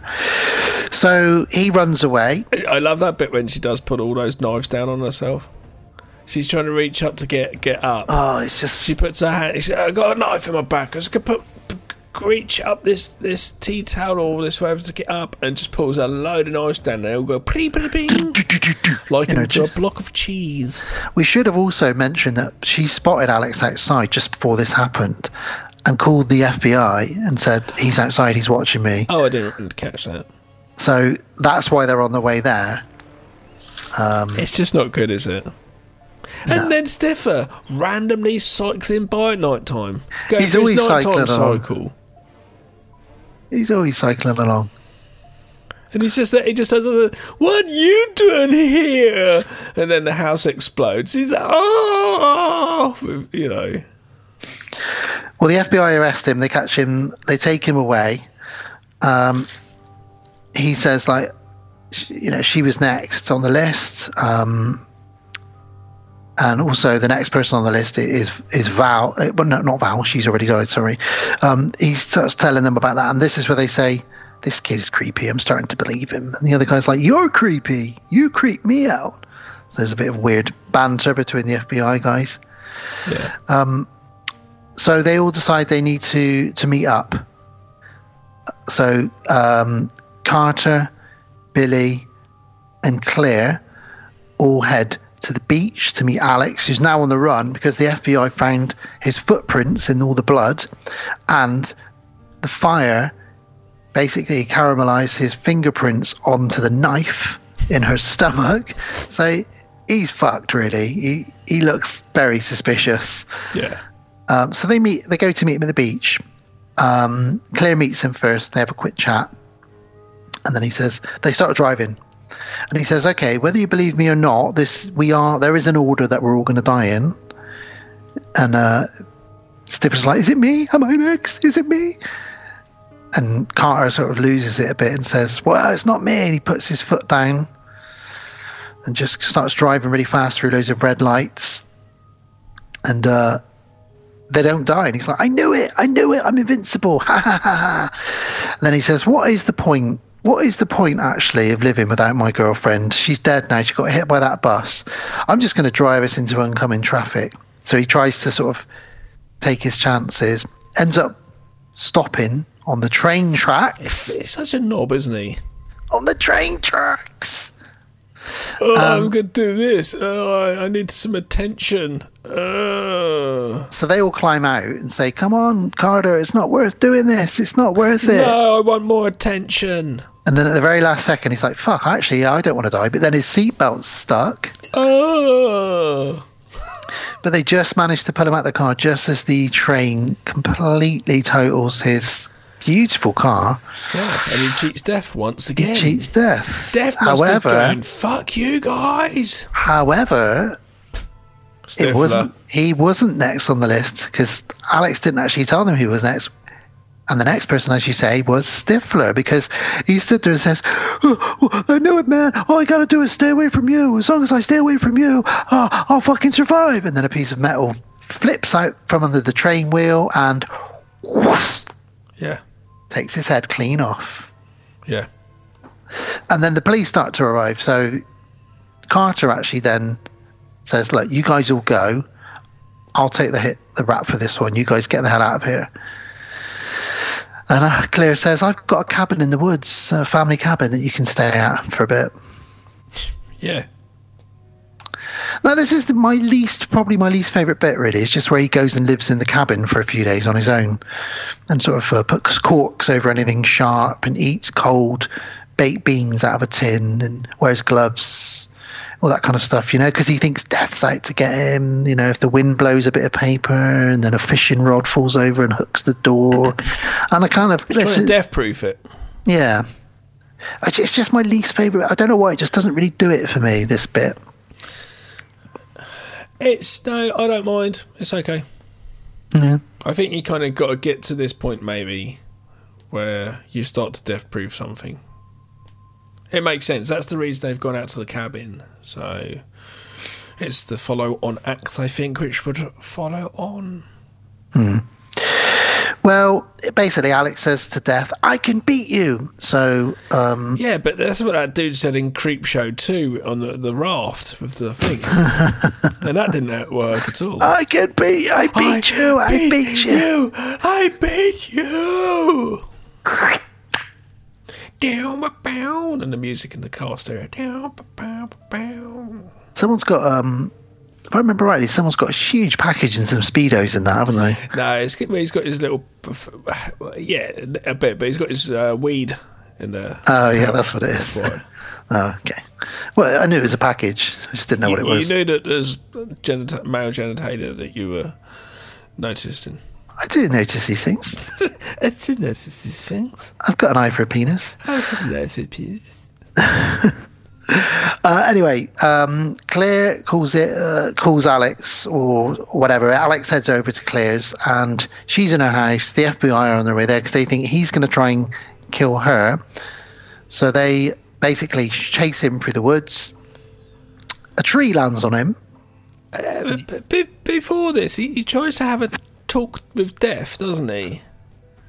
Mm, this is the bit where he says, "I can beat you." Yeah. Yeah, that that bit, and it's like, why are you talking to Death? Like, oh, Because suppose. we sh- we should also mention that he's worked out because he changed seats. That's the, the pattern. The pattern of people is different to what he thought it was going to be. yeah, Uh, but he basically thinks Clear is next. So he's heading to her house. The FBI are heading to her house, so they chase him there. He gets there, and then a series of crazy shit happen to her, where she gets trapped in her car trying to escape, whilst an electricity cable lands in a paddling pool full of water, and a clothesline, spiky metal clothesline, is like spinning death at her as well. But she's grounded by the rubber tires in the car. yeah. Um, And uh, Alex runs along, hero of the day, Yeah. There's Dan. grabs it, doesn't he? He does. He grabs the cable. He gets Ah! he gets blown back through Yeah. the thing, and um.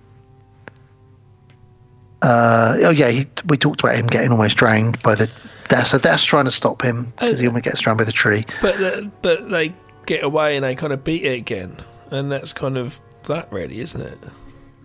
Yeah, It's a weird. And- it's not really a finale. the FBI. well, there it- is. I mean, it is, but it, yeah, I don't know. the FBI let them off, assumingly, like they've got no evidence, even though his fingerprints were on the knife. It seems really weird. All of a sudden, it's been like, oh, okay, you did a good deed there. Uh, Hmm. We'll let you go. But yeah, then we see them in Paris. like, Well, oh, the, the, the, the crux of it is because he died saving her, then they did CPR and brought him back. Um, that they've sort of wiped the slate clean because one of them's actually died, Yeah. and it's restarted it now.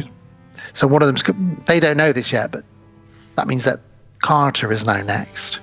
So they go to Paris six months later. They all have the balls to get on a plane. and they go to Paris. That's a bit weird. Or are they doing that because their friends died and they want to of I their think they- memory. I suppose. they- I suppose. Yeah. It's like PTSD. They want to get over it by, you know, I, yeah. I guess. It would be quite hard to do, wouldn't it? Get on an airplane though. It's cathartic, I think, isn't it? Really. Um, but yeah, they do it. They get there. I can't believe we're actually in Paris. So you never would have thought you'd have seen the geeky loner girl, the geeky guy, and the bully all sat together in Paris having a beer. Yes, and then they start seeing signs once again. Mm, they do strange things. John Denver is being played by the busker. Um, lots of strange things start happening. Bus reflection. And then Alex pulls a bit of paper and says, "Look, I'm just I'm not happy about the end results here. What if death starts again? What if?" And they're like, "Oh man, I'm not I'm not sitting through this shit again. Come on." So he says, Alex says, "I'll get up and I'll I'll go back to my hotel. You guys stay here." As he starts to walk away, there's a bit of a crash.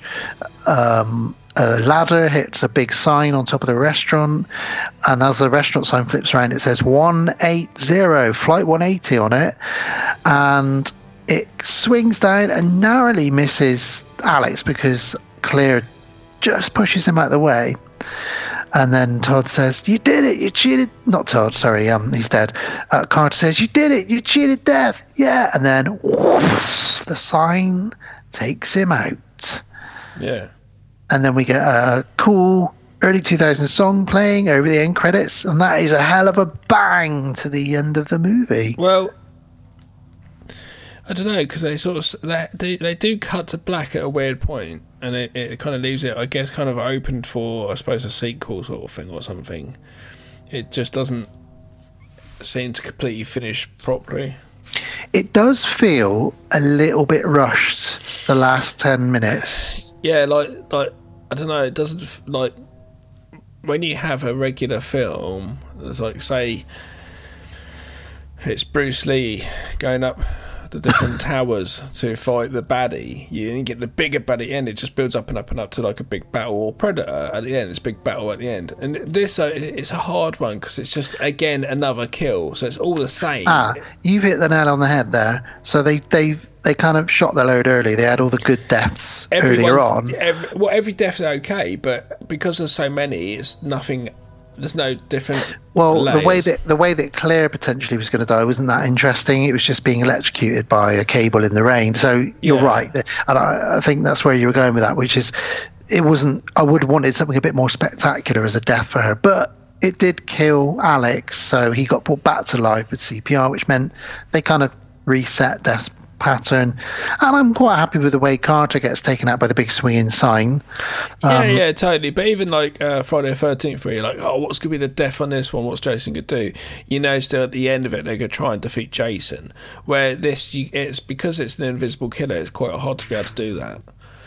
Where, for example, the Invisible Man, it's still an actual one entity which could be powered and taken down. So there's no uh, uh, uh, the, the antagonist of this is not uh, something we can pinpoint and p- destroy. So it's a weird one, I think, in that sense. That's Well- what it feels a bit open. I think what's good about it, though, um, and, and this is a thumbs up from me, by the way, and I'm sure a thumbs up from you as well. Um, oh, of course, it's enjoyable. Uh, you know, it's, it's a, it is a modern classic. You know, thinking about it now, it's 23 years old, which is fucking crazy. it, it, it took a lot of money and made a franchise. So yeah, and it's definitely a modern classic. Um, you know, whether you like that or not, it definitely is. It's, it's a talked about. There's- it's a franchise, like you say. What's clever about it is um, exactly as you said. It, death is we're all going to die. So death is definitely coming for all of us, whether you believe that to be an entity or whether you just believe that at some point we're all going to die, because we are all going to die. What this does is it kind of gives it a bit of uh, makes it a little bit more sinister because it feels like it's a thing that's coming for you and it's got a plan and always like death like i'm going to kill this person but i'm going to make it look like a suicide or i'm going to make it look like a really weird accident and it's coming after you and there's an order to it as well so it just feels a little bit different and it's it was incredibly original for its time yeah, yeah, it's uh, a great concept. and I still think is now very original. We've not really seen death come after people other than in all the sequels. Um, Bill and Ted. I just, yeah, but he was a rapper in that. um, you may be a king or maybe a street sweeper, but sooner or later you dance with the Reaper. Really clever, cringeworthy. Um, uh, on the uh, Blu-ray, um, there's a extra which is just the score, so you can watch the movie and everything else is taken out except the score, which I Beautiful. thought was really cool. And that means that they thought this is a good score. So, um, did you see the alternative ending? Oh, I, I would have done because I've got the DVD, but I didn't for this this time around. Remind me? Um, where Alex dies in flames. No, I don't remember that. Um, it's really they kind of Alex dies in flames, and this I think was the writer's vision, and I presume test audiences didn't like it, so they had to change it, um, which is a shame because I'd have I'd have been quite happy with that to be honest with you. Um, as an ending, uh, killing off the main guy, I'd have been happy in a Wicker Man style ending. I'd have been happy like that. Uh, spoiler, Wicker Man. Um, but then there's Yeah. more though. It goes on and on. It's a really long ending to the point. I was like, "Fuck me! How long is this alternative ending?" Uh, she has a baby, presumably, Ah, yes, and she calls him this. Alex. I don't know why. I guess they're trying to think, "Oh, we can somehow do some next Final Destination when we figure it out." And then some wind blows, and she goes, "Alex." Because she thinks the wind is Alex because she's now got a baby, and then she's at a grave uh, um, with the jock guy, and uh, uh, what she say? Last thing she says some bollock. Yeah, she just stands at the grave, says a load of bollocks, and then a leaf comes down and goes in front of the camera. And I was like, "Fuck me! No wonder you cut that out. That's Yeah. bollocks." Instead, they just smash him in the face with a giant sign off a building. Better, better. What's what's sad? Not sad really, but what's funny is that obviously they kept Alex alive, and when they made start making Final Destination two, Ali Larter was like, "Yeah, yeah, I'll be in that," and um, Devon Sawa, Alex, said, "Well, I'll be in it, but I want more money," and they couldn't fix the contract for him and get him enough money, so he, they just didn't put him in it, and they killed him off. Yeah. they they talk about oh he died. too, didn't they? With uh, Thingamajiggy. Oh yeah. What, what, why, why are people such fucking egotistical dicks? Like, what's he's Uh, he did he was that fan, wasn't he? That Limp Bizkit movie. No, he was Stan in um. No, he done he's done a movie recently, which was actually um, Oh really? I've heard or have I seen it? One of the two. I think I might have seen it. Fuck's sake. Trouble is though, I can never remember what I've seen. Um, um, um, um, oh no, he was in the fanatic. Fucking hell, he was the fanatic. Uh, he Yeah. was the guy that John Travolta fans over. That was a bad movie. He was in the Chucky series as well. So Hunter done. Hunter, that's the movie. Yeah, that's a good one. Yeah, he's the he's the dad that goes missing. Yeah, Right, that's right. Um, yeah, at this point though, he'd only really done the Stan music Oh, video and Idle this. Hands. Yeah, he was in that, I loved Idle Hands. And he was Such in a Casper. film. He was in Casper as a very young kid as well. Oh really? Um, but yeah, so he never got brought back. And actually, uh, when we get into it, they talk about Alex was killed by a rogue brick that fell off a building, and that's literally all they say about him in Final Destination 2. It's like, "Fuck you, Devon Sawa. You were killed by a random brick." It wasn't even a specific, like a really cool death. It was just. It is a, a shame. I understand where you come from. Like, yeah, but that movie made loads of money, so why can't you? But it's just like they're business people. They don't give a shit about that. They want to make the money. But like, if you're working actor, I, I don't know. Then again, sequels at the time might have been a bit almost still frowned upon a little bit. Like, oh, I don't have to do a sequel. I don't know. Mm, I don't know. All right. Well, should we? uh Should we do something else? Yeah, well, Bill's waiting. His Uber's arrived, and uh, what's the list you've got? Oh, hang on. Let me see. Okay. Wow. This is interesting. Well, this, this is is for. Well, I'll tell you when we get into World of the Strange. This is very exciting. Uh, Bill, do you want to take us into World of the Strange then? Mm, okay then, Bill. Go on. Then. Hi, welcome back to World of the Strange.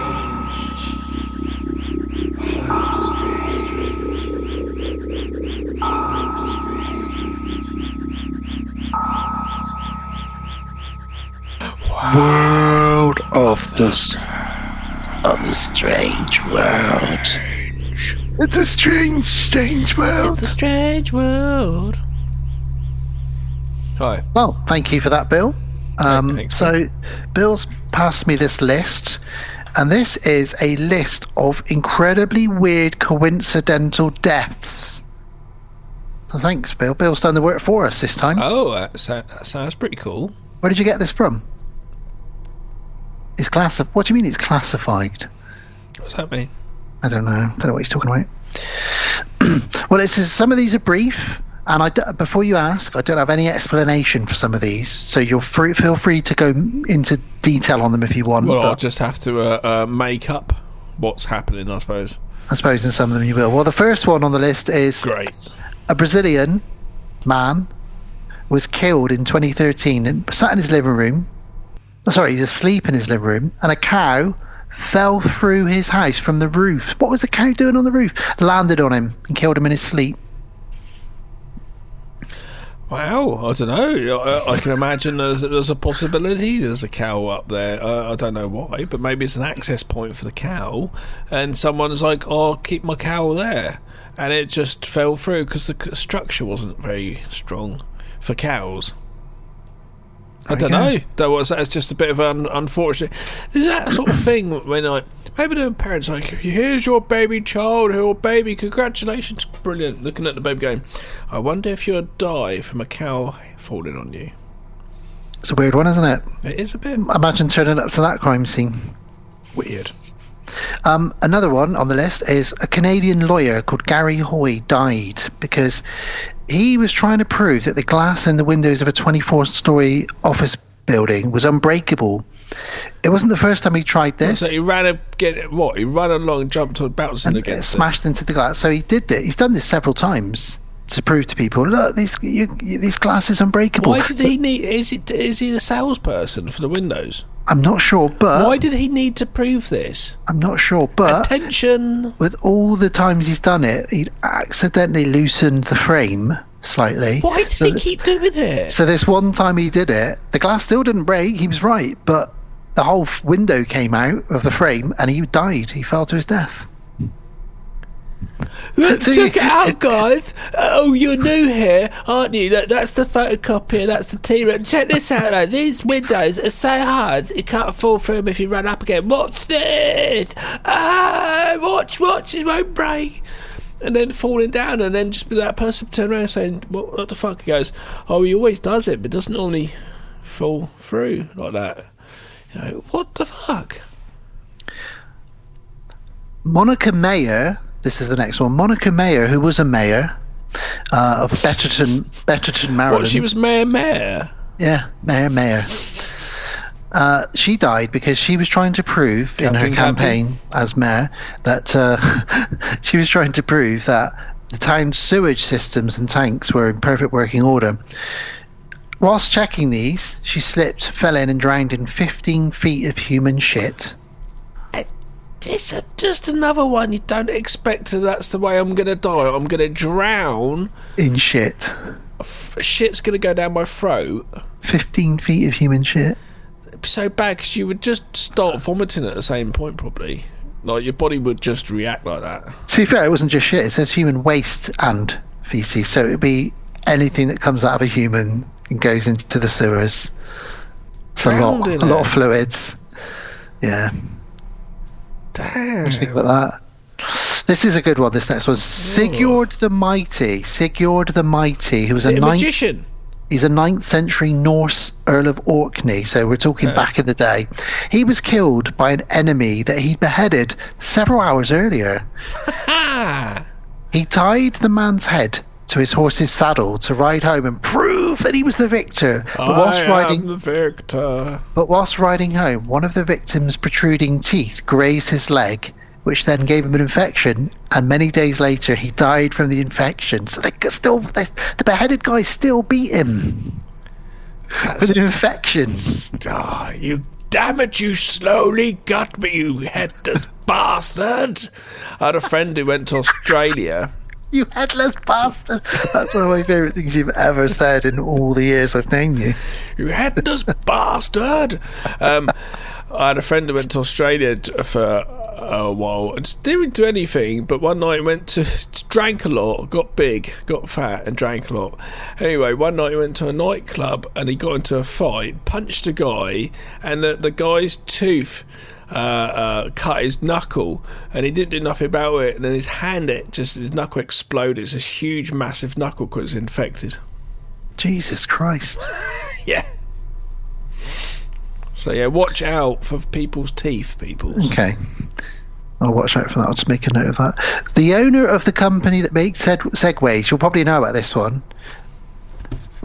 The guy that made the the company that invented Segways, and you know what they are.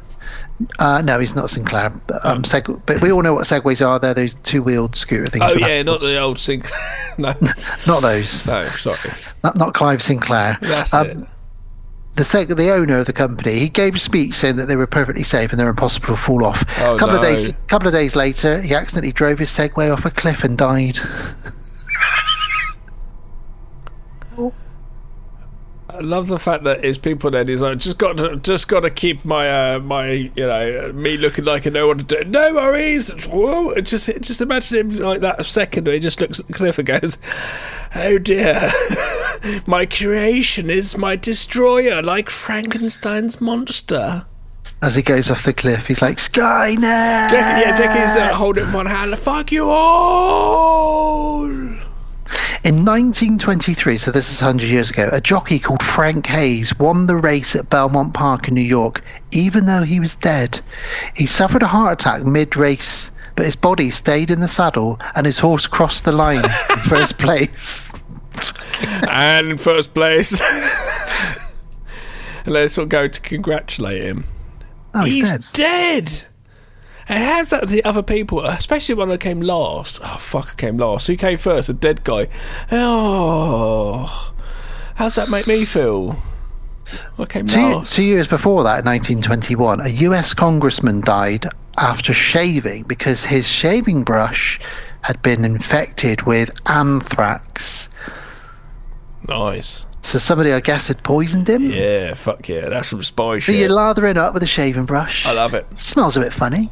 You might have gone for a little while. Like, I know, rinsed it down, but you might still like poison probably still be at least to trace it. And like, yeah, just at some point you just cut yourself. Maybe not that shave, maybe not the next shave, but one day that shave will kill you. Hmm. There we go. Well, Paul Thomas, the owner of a wool factory, wool W O O L, fell into one of his machines in 1987. Did you turn out like a turn out like a big crocheted massive human? Yes, because he died after being wrapped in 800 yards of wool. So Hmm. the machine just carried on going wrapping and wrapping around. Oh, and around help it. I should, sorry, I shouldn't. I should When you see a mummy on a cartoon Unravel or on the Monster Squad, it's like that- the opposite of that. I know. Respect to respect to respectfully uh, rest in peace. I do apologise. That. Have you seen that video where that, that is that they're just filming a person? It's the plastic tapes coming down, and it's the new guy there. Oh, no, it's the cardboard machine. It puts plastic around the cardboard, and there's a guy then. He puts his hand Oh, yeah. down. It takes his hand, and he goes to get his hand down. And it takes head. He's like Barry, Barry, help me! Barry Yeah. comes along. You have to try and pull them both out. It's fucking amazing. Edward Harrison in 1951 was playing golf in Washington. He was angry, so he snapped his driver over his knee. Oh, did him. But but he tripped, and the shaft lodged in his groin. He managed to stagger about 100 yards before bleeding out, because obviously in your groin you've got your main artery thing. Oh, Shit. In 1900, American physi- physician Jesse Lazear tried to prove that yellow fever was transmi- transmitted by mosquitoes. He said, Oh, I'll prove it to you. Let me get some infected mosquitoes. They bit him, and he died of yellow fever. He was right. See, I'm right. Brilliant. I get the last.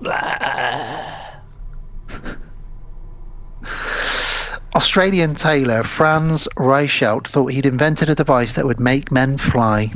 He tested this device Really? by jumping off the Eiffel Tower, and it didn't work, and he splattered on the ground. What did he make? uh, a device that he thought Oh, a could device, make men, not like a men potion. fly. No, Drink this, you can fly.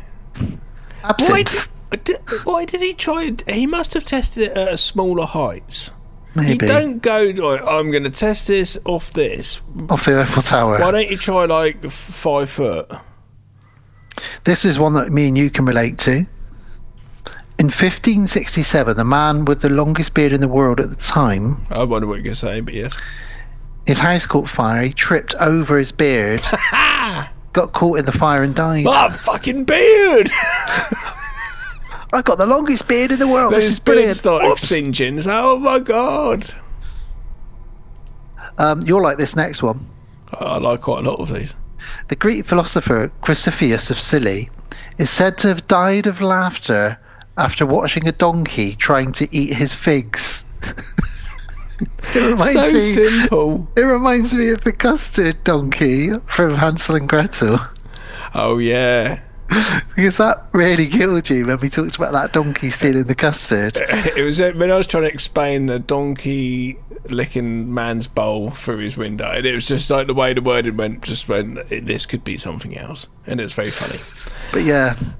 So this Greek philosopher died of I- laughter I like because he it's watched a innocent. donkey trying to eat his figs. It is innocent though, isn't it? Oh dear. Oh, oh, oh, uh, actually, I think I'm gonna die. I can't stop laughing. Imagine you can't stop. You're just like that. It's so funny. It's kind of you expect like uh, uh, Beavis and Butthead. Then they start to die and they're just carry on. If there's a way to go, I'd probably want to go die. I want to die laughing. I think that's a good way I to think go. shagging. and laughing. Shagging and laughing at the same time and just totally insulting the, the person you're with who's going to end up going, yeah, they died having sex with me, laughing at me. Um, British actor Gareth Jones died of a heart attack whilst performing a live televised play in 1958 on British TV. In the scene, his character was scripted to have a heart attack. He was so good, he actually had a heart attack and died live on stage. Oh my god. So the scene called for him to die of a heart attack, and then he died. Of, he was so good. He's like, I better have a real heart attack to really sell But, this. but the thing is, though, that is that's him. Everything went through it. He went through it so much that his mind and his brain was like, "Oh shit, we're having a heart attack," and went along with it. It would have jump started and kick started different things in his body, which was uh, equally just it's all very much a final destination inside his body. His character, I don't think, was supposed to die, so the cast had to improvise the Oh, rest of the play. it. What the, what the play kept going. Oh yeah, because they're British professional actors, Gavin. Oh, what year was this? Fifty-eight. They kept go. He's actually died. Keep going. What do we do now? Um, Just keep going. but is he dead? Can I think about it? Think about it later. Keep going. Fucking hell. To be an actor. Um, Carl William Scheele was a brilliant Swedish chemist, but he did have an unwise habit of tasting all the chemicals that he discovered. he died in 1786 as a result of his exposure to drinking lead, hydrofluoric acid, arsenic, and other poisons. Drinking lead, hydrofluoric acid, arsenic, and other poisons. Well, uh, if I'm going to work with these chemicals, I've got to have tasted them. It's the only way I know. That's weird. Oh, lead, lovely. Good segue if you want to know about more about eating weird things. Uh, the High Strangeness podcast I do with Sarah. Our episode just came out talking about people eating weird things. Yes. Yeah, it's a good episode. Um, General John Sedgwick was killed by a, sni- a, a sniper in the American Civil War shortly after uttering the words, They couldn't hit an elephant at this distance. Bang. But they did. They hit you, mate. Wow. So there we go.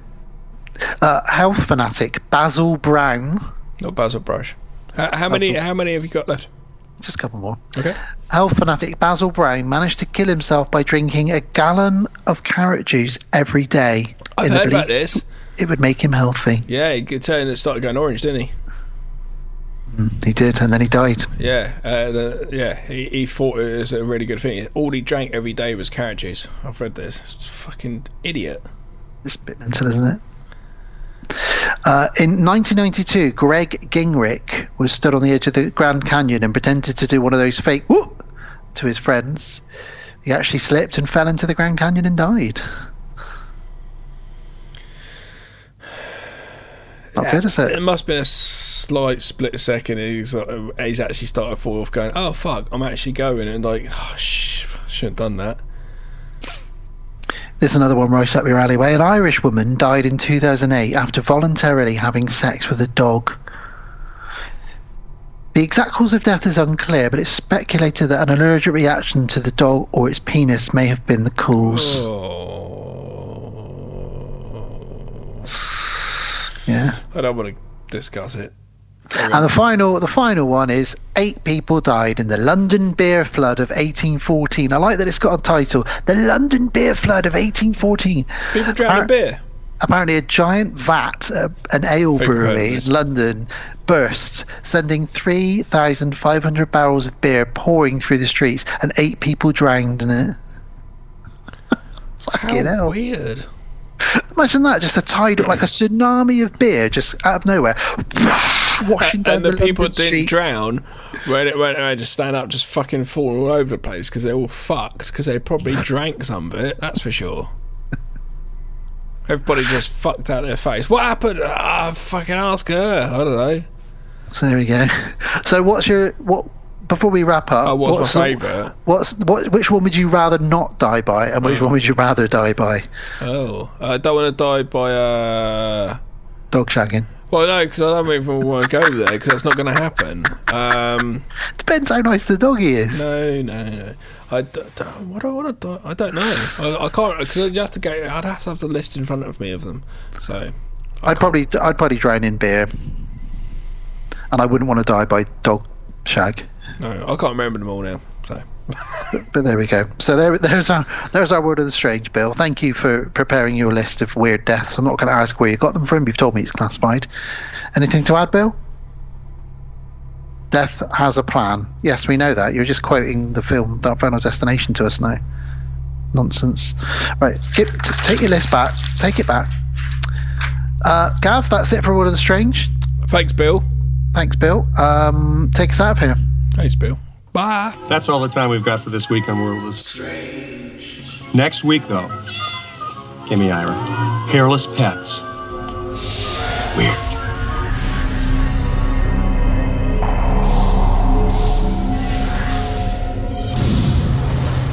Is that guy drinking beer? Kimberly,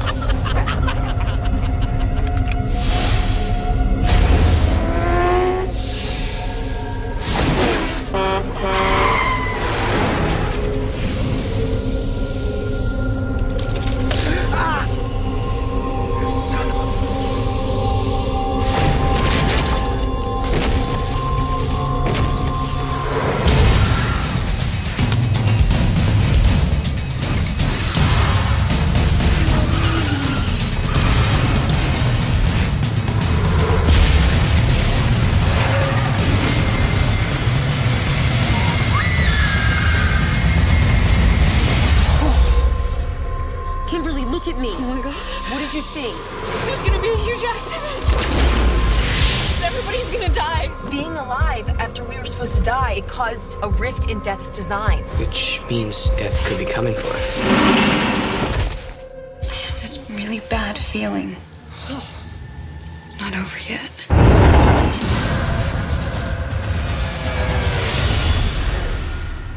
Final Destination Part 2 from 2003, rated 15, an hour and 30 minutes.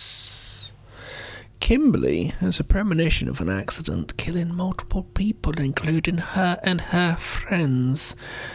She blocks the cars behind her on the ramp, and as a police trooper arrives, the accident happens. Death is stalking this group of survivors. That was a wanky IMDb synopsis for a film. Logs. Everybody knows this. Everybody, I've done it. I've put up even on our Facebook group. I've put a picture of me behind a truck with logs on it, and going, "Oh, today's not going to be a good day," or "Hope today gets better," or you know, uh, everyone does it. Um, yeah, It everyone seems to be, it. even non-horror fans seem to know It's there's just- a logs lorry in Final Destination 2. Don't Don't be behind it. it's great. Yeah. Yeah, it's good. And it's funny. It's just like not something you would have ever thought of, but now you're like, shit, logs. Um, this takes place a year after the first one. We'll get into the actual plot in a moment.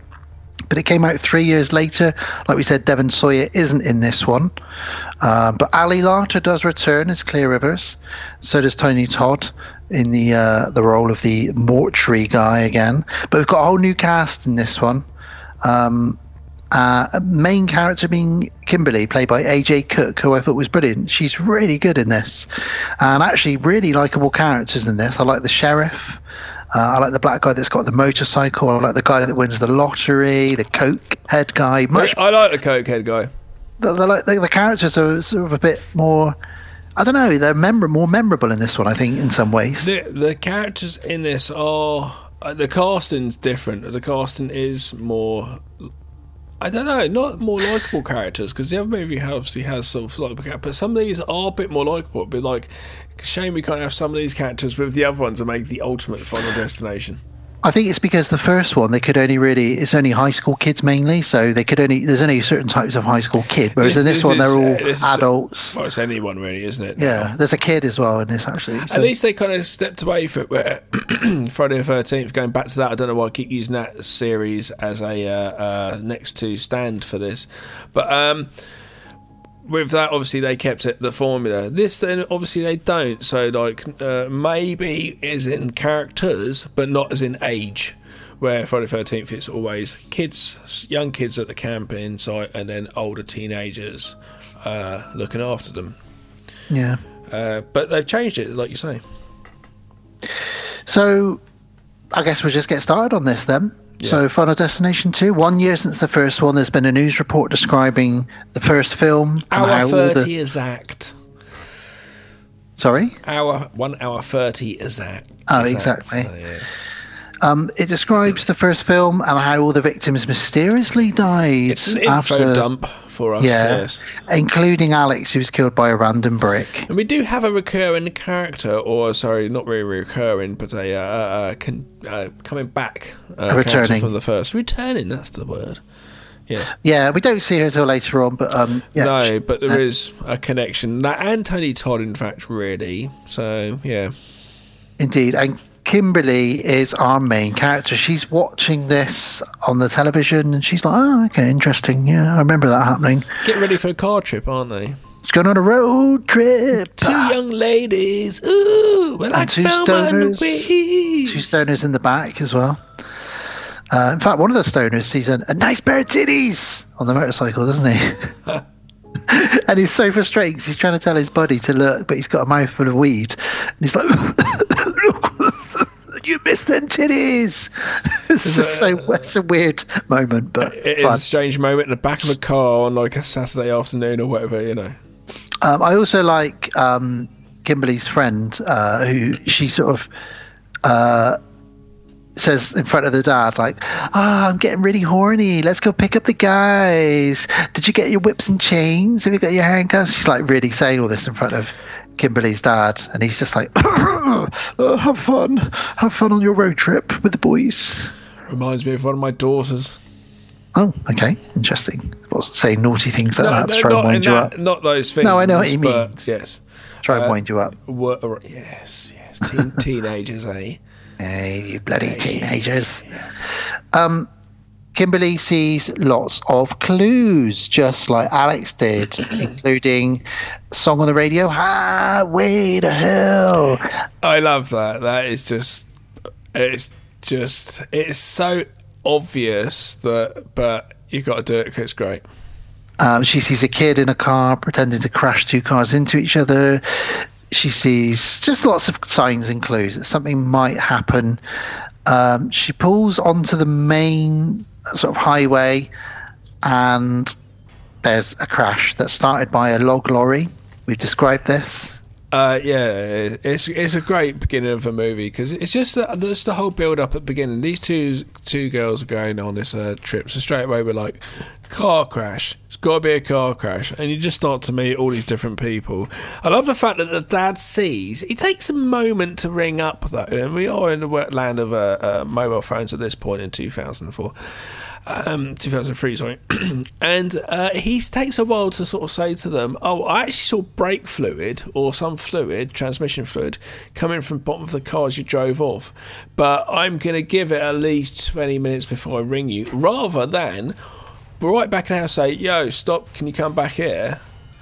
He says, "Can you just pull in your next t- chance But- just to but- get, get it checked?" but rings so much later. It's a bit like that's not very. Did oh something came came up? It's like well, no, that's not a good thing. Um, I don't know. As a father, I didn't like it. So there's this little slip road, this little off ramp, as they call it in the US, and yeah, they pull onto the highway off this off ramp, and the log lorry starts losing its logs. Um, they start tumbling out. The sh- there's a sheriff in a car, he gets taken out. A guy on a motorcycle gets Well- crushed. Well, before this, like you said, earlier, we're kind of uh, just as this before we sort of see this, we we start to see all the characters, uh, and we've got like uh, the coke guy, and the, the I love the fact that the police go by the coke guy.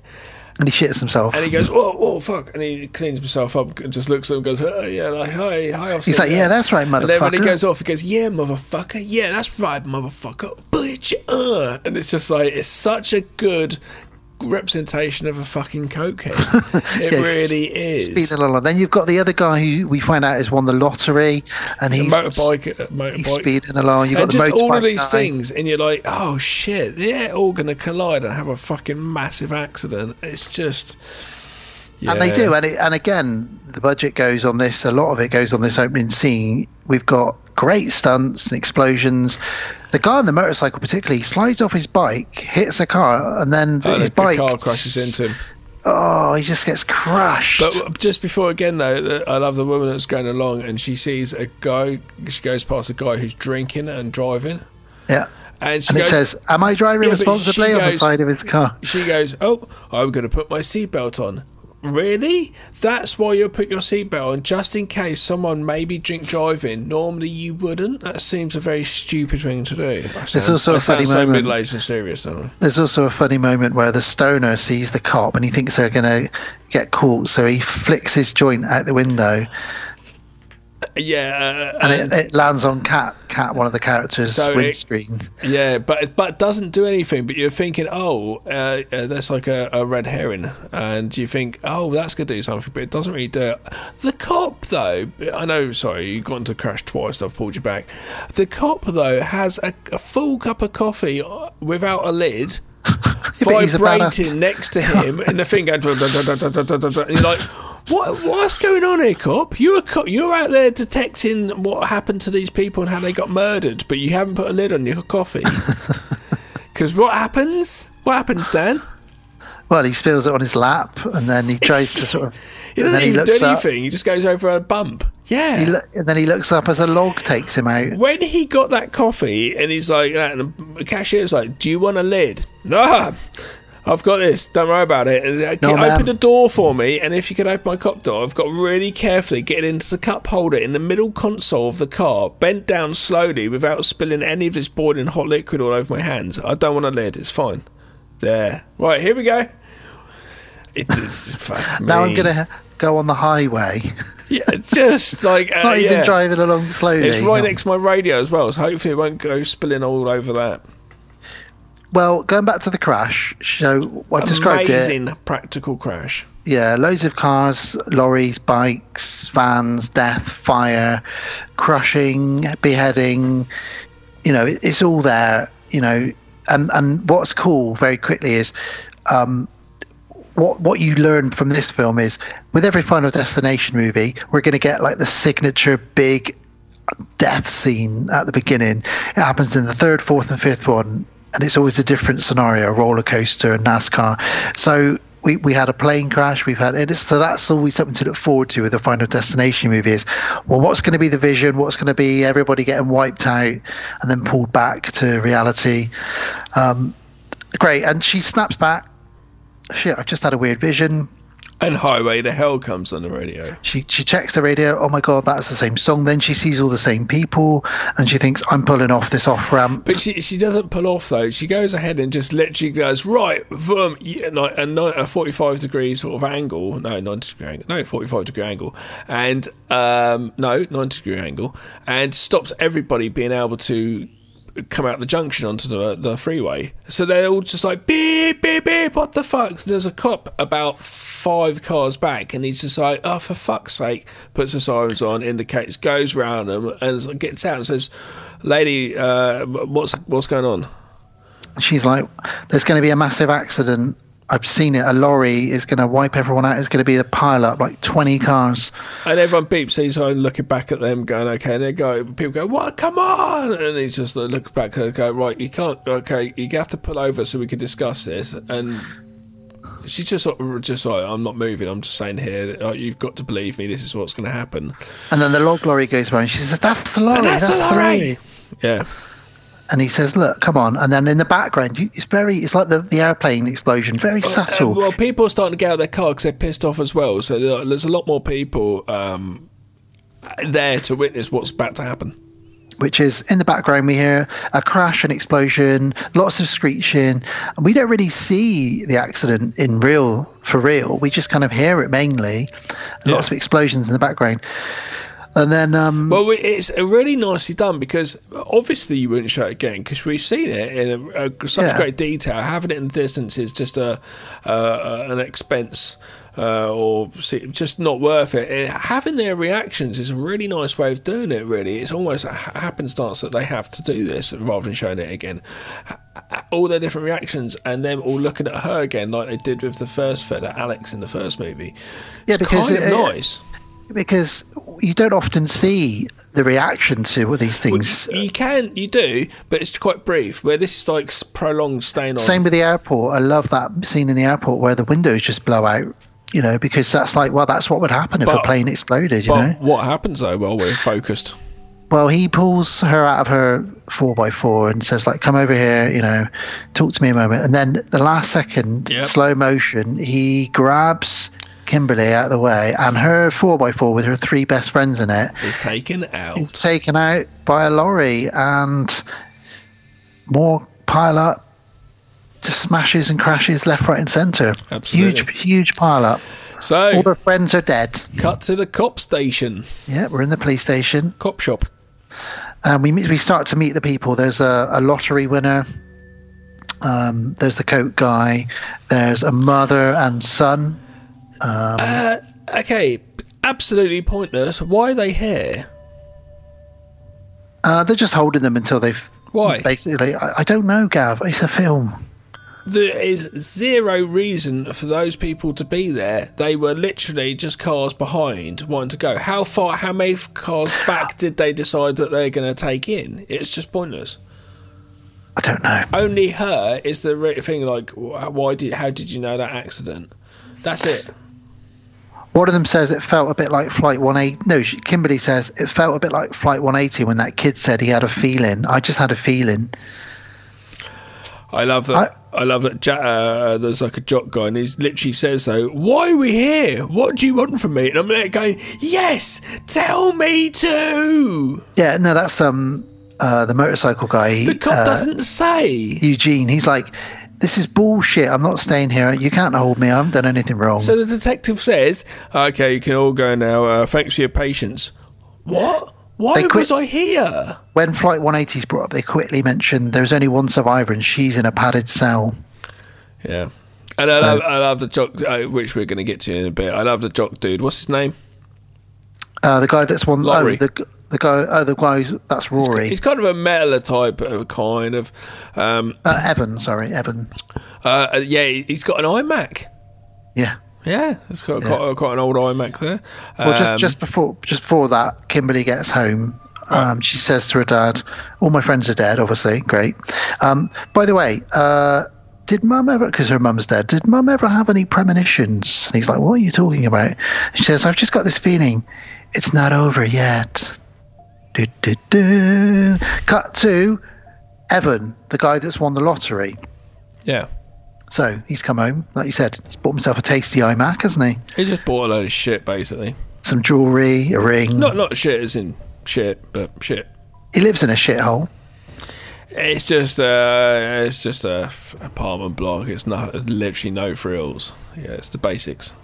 He's tripping over toys on the landing from the- the other tenants in the property. Gets into his house, and uh, his well, it's a death scene, guys. Sorry to spoil it for you, but it's a death scene. But it's a brilliant setup. It's a, it's a good one. This is a memorable one. If you said like Final Destination, what's your best killer Final Destination series? I'd be like, I, I, here's Ed Demise, which we get to with a ladder. You know, I like this one. Death by spaghetti, The almost. kitchen magnet falls into the noodles.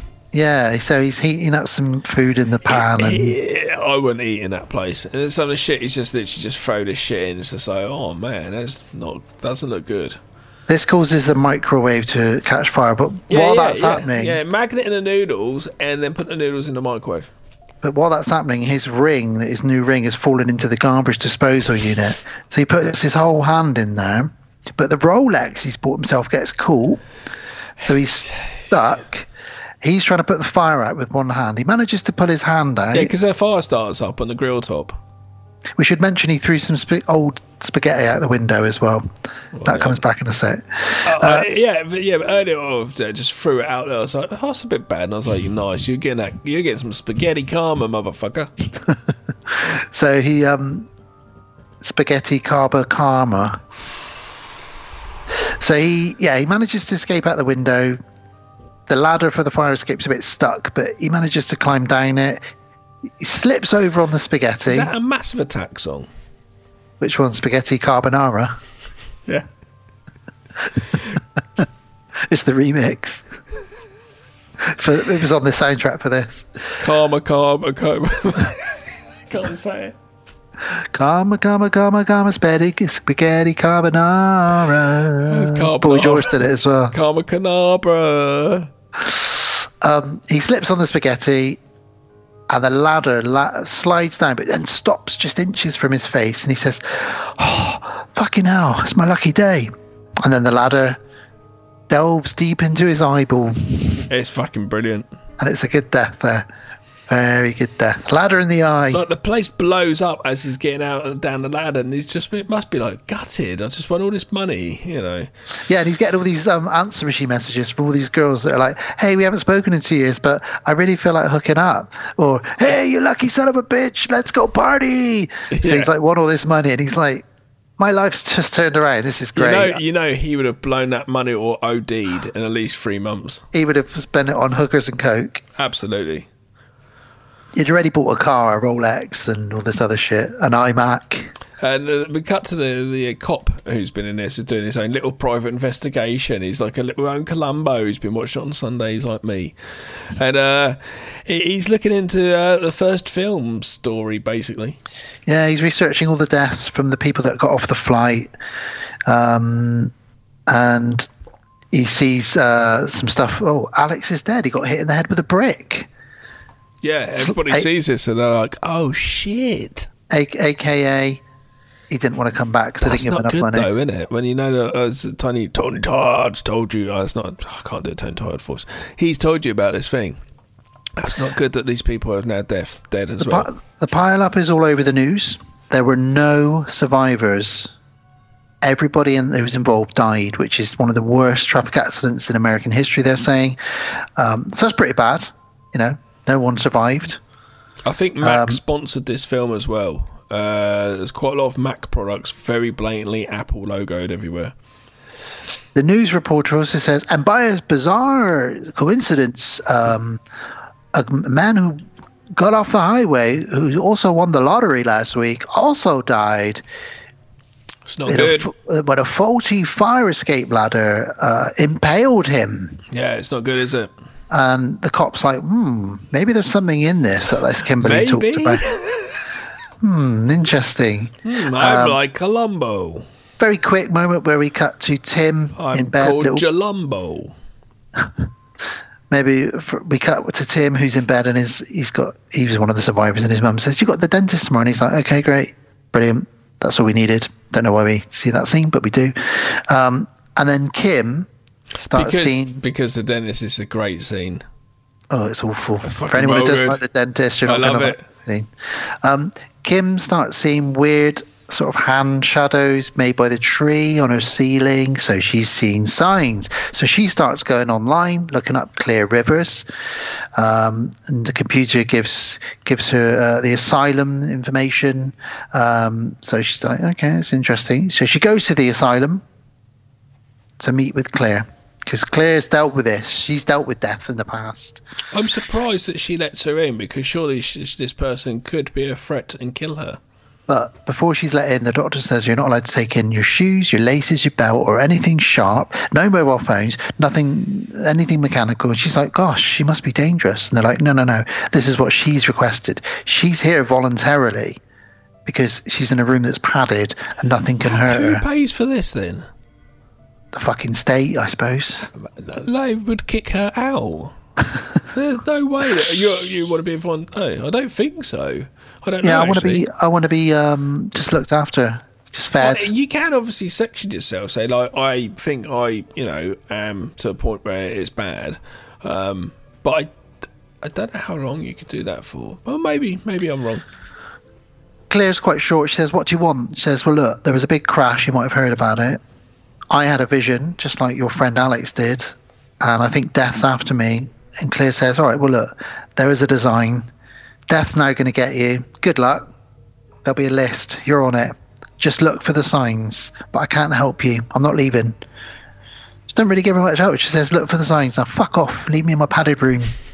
Piss off. Back off, mate. The sheriff tells Kim in the next scene. He comes to So- visit her. Says, Look, we're all going to meet at my apartment later on. We're gonna have a little death party. Okay, oh, hang on, what's that in the window? I seen a reflection of pigeons, but there's no pigeons there. Oh, Ooh. Oh, that reflections could again. mean something. That could oh. mean, could mean something. Death must be like fucking mirrors and windows. Smash them all. Kick in all these little tips and hints. He also says, I was there at the Billy Hitchcock death scene, which is Stifler. He said, I scraped up his remains from the side of the railway. Oh. So he's, he's got a link, which we find out later on they all do, which we'll come back to in a moment. so do. there is a reason. But we do go to the dentist now, which is nice and fun. Yes. So they, they work out that Nora and Tim were next in her vision to die. And- so and- Nora, the mum, and Tim, the son. Isn't that funny? What's your connection? My in laws are called Nora and Tim. That's very funny. It is funny. Um, there's also a character in this called Cat, uh, which is also somebody that we know as well. So there we go. There's lots of connections in this. But the um, Tim and Nora in this, they're the Carpenters because they're named after Johnny C. Mr. John Carpenter. Oh, Excellent very, stuff. Very, very. So, dentist. Now there's a crane outside. Fucking hell, this is the Set the worst scene- dentist gotta in the set, world. set the scene. Set the scene. So he's in. The, he, he gets up to get in the dentist chair.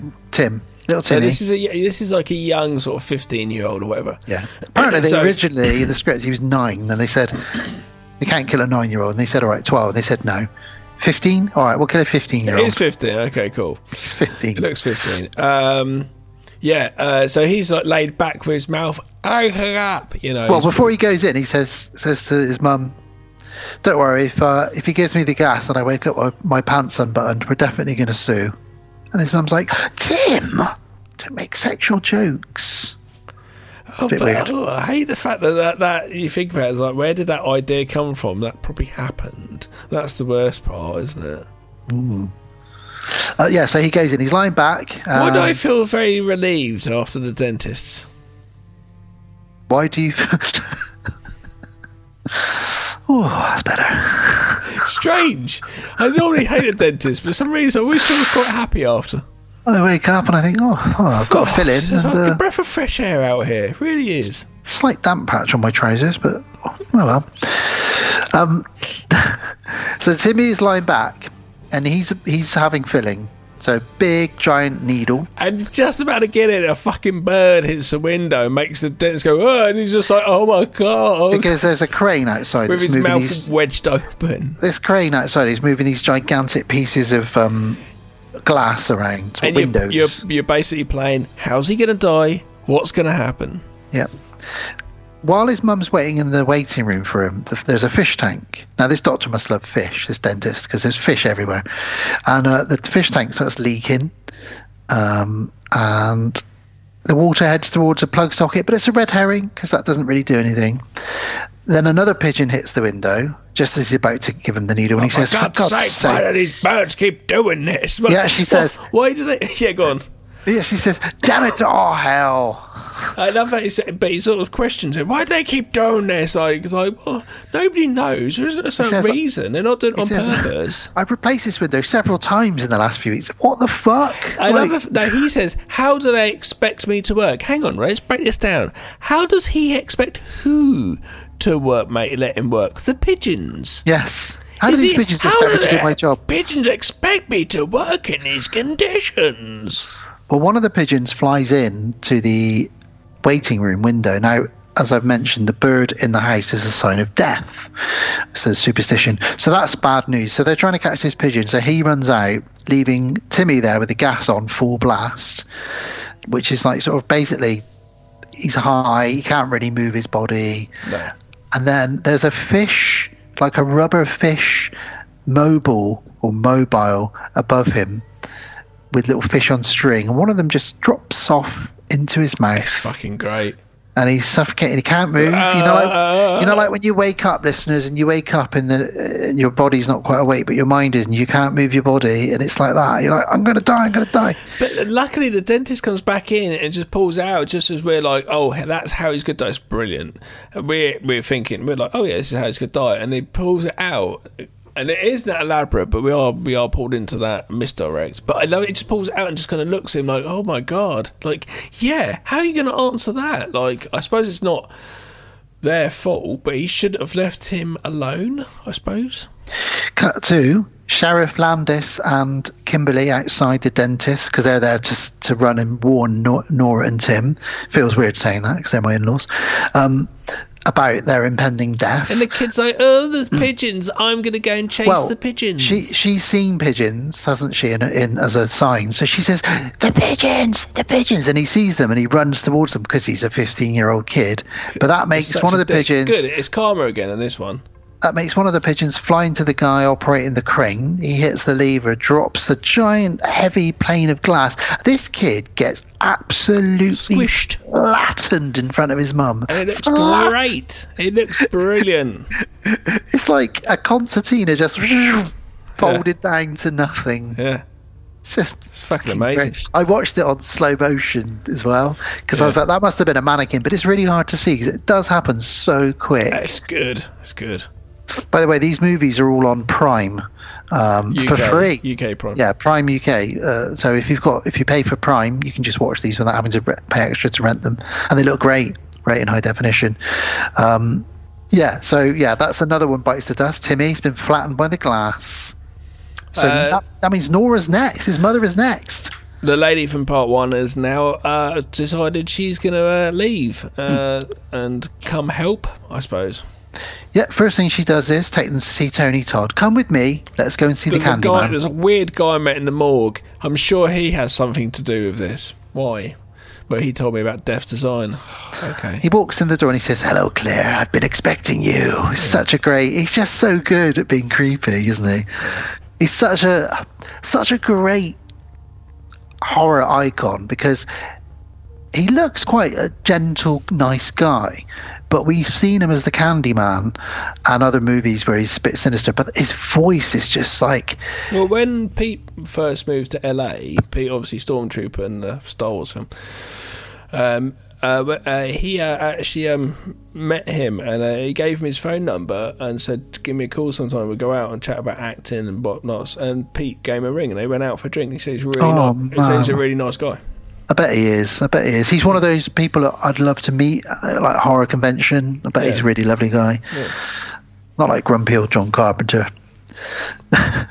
um, so, in the morgue, lo and behold, Evan, the lottery winner's body is there. So while he's explaining Death's design and how death now working in reverse, basically he's, he's closing the loop and he's working backwards this time around. Uh, so they're wrong and they need to think about who was the last one to die in the crash. he just pulls one of the nipple rings out of Evan's nipple. But I don't mean he undoes it, he rips it out. It's a bit much. And then in front of them, he just shoves the body into the incinerator. he just laughs. I love my job. Yeah, he's been fucking sniffing the, uh, Fucking hell. some that stuff, hasn't he? Carry the embalming fluid. Yeah. Uh, there's some Yeah. skate punks in it. Yeah, some little skate punks outside, and Good old skate punks. you, one of them smoking right by the uh, the gas pump. I love it. Our She's like, "Do skate you wanna- punks. Do you want to kill yourself? And he's like, "Fuck you! Why did you suck my wang?" It's like so See, early two thousands. these, these are these are why we wouldn't get invited to parties. What? 'cause you Films like this representation "Suck of us skateboarders in the early nineties or whatever, two thousands. Um, yeah, so they they suddenly remember while they're at this gas station, they remember there was a pregnant lady, and as they're remembering that, Kimberly has a vision of the pregnant lady's van in a lake filling up with water. So they think, oh, she must be next. Her car's going to crash into a, a lake and fill up with water. So we need to find this Isabella, this lady that was pregnant. And how can we find her out? And he's like, I'm a cop. Trust me, I can find out. And obviously he can. Yeah. So So, they, they all trace- get together number plate. and they're in an elevator. And there's a there's a, a mum sniffer. Well, mm, before that, let, let- so let's set this up. So they trace a number plate. They're gonna they put an APB, so they're gonna find Isabella. Then they all meet at the sheriff's apartment. So before that, we're all sort of turning up. It's like an AA meeting, but for people who are about to die. Um, Rory, the cokehead, he's such a dickhead. He gets in the lift and his foot gets stuck in the lift door slightly. And the guy who lives there says, "Oh, sorry, I've reported the doors to the tenancy." And his his shoe comes off, and he says, "Oh, is, is that dog shit on there?" And then he's like, his face, he shoves it in his face, and he goes, "You got a little something in your face. I'll, I'll get it off for you if you want." It's like, dude, He you're just such does really. He just does asshole. real. Yeah, he's just a dick. So they, they, they, they go to the meeting. He definitely has issues, and I bet a therapist would just make him cry. Yeah. Well, in the meeting, they're all chatting. Now, Eugene, the motorcyclist, he's very skeptical. He doesn't believe any of this this goddamn bullshit. Nora's obviously really upset because her son was just splattered in front of her the day before, um, and they all start to like talk about. Kimberly's basically saying, "Look, there's signs that we need to look out for. You're gonna, if I ring you and I, I give you a clue, you need to use that clue to save your own life. So if I tell you, I've had a vision about this, you need to go and do that to defeat it. And they were like, What are you talking about? No one really believes her until Eugene triggers uh, a mousetrap, which makes a snooker ball fly through the air, and then a canoe flies down, smashes through a window, did do almost man, kills them. man sniffer, uh, the mum sniffer. Sorry. It's because it hasn't happened yet. Oh, sorry. That's after. That's when she leaves the apartment. So we're still in the apartment at the moment. Oh. So then Eugene grabs the sheriff's gun and says, "I'm going to kill myself. If I'm not, there's no way I'm going to die." And he tries to shoot himself. None of the bullets work. Everyone starts leaving the apartment. Nora goes into the lift, Aha. Aha. and while she's in the lift, a strange man gets in the lift who smells her hair. This is what you mean. And this man is carrying what's he carrying up? Oh, I can't remember actually. A box of prosthetic arms and hooks. Oh yeah. What's he doing with them? And he's smelling her hair. Like, who is this guy? I don't want to know. He's going upstairs and he's gonna get freaky with those. He is, isn't he? Hand jobs. He's definitely got like binding off them. Going, I'm definitely having a wank over that. Oh.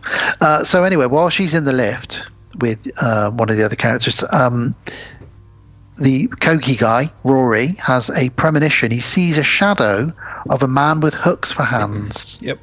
So they ring Nora and they say, Man with hooks. Look out for a man with hooks for hands. And lo and behold, her hair gets caught in one of the hooks. Great. She tries to get out the lift. Yep. And this actually happened to somebody. We talked about it once in World of the Strange. Um, she tries to get out the lift, and the lift doors, as we know, are faulty. They shot on her head. Some of our characters outside the lift are trying to pull her down. Some of them inside the lift are trying Oh, to pull her back a- in. It's just a thing. Like I don't like heads, not on bodies. I'm ne- not a fan. Yeah, and her head is uh, decapitated. It's not good. I love it when you see. They're um, stuck in the lift. That shot, uh, the head rolling towards them, is what you're about to say, isn't it? and he, yeah, and he's screaming. But I also love the, the next I, shot. I, I'd, be done for if I, that was me. But I love the next shot of them back in the apartment that don't know that's just happened, and they're all calm, going, "All right, hopefully she'll be okay." And then Cat and the other character come in, and they're covered in blood, and they're like, uh, "What happened?" And they're like, "Dora's dead." it's like, okay, So one of them tries to shoot himself. yeah, that's Eugene. None of the bullets work, and that's Gutted. because that's He's because not supposed to be dead. not supposed to be dead. But bollocks, though. That, so what? He could go do what is Groundhog Day? Is it? What if he goes and jumps in front of a car? Can't totally stop it. Well, it's not until it's his time. Yeah, That's but death- yeah, that's death's he- design. Yeah, but he could go and commit suicide a different way, which is bound to kill him, like a great distance, a height or something. Do you know what I mean? Hmm. Well, they figure the next thing here is Isabella. Um, we need to go off and find Isabella. She's pregnant, and only new life can defeat death. So we need to stop her from dying so that she can have her baby, therefore wiping death's plan. There's a lot more to it than that, but that's essentially the summary of it. So they go off to try and uh, find Isabella. Uh, and they plan to put her into protective custody so she can't kill herself by driving into a lake, which is what they think is going to happen. While she's in jail, her waters break, Indeed. and she says to the cop, "You need to take me to hospital. You can use my van if you like." It's outside. He's like, oh, "Okay, I'll take you to hospital in the van." So, everyone driving along, all the other guys suddenly realise they've all got links to Flight 180. One of them was the cop that picked up the dead body, as we said. Well, they Somebody, say, they all say that they've cheated death before.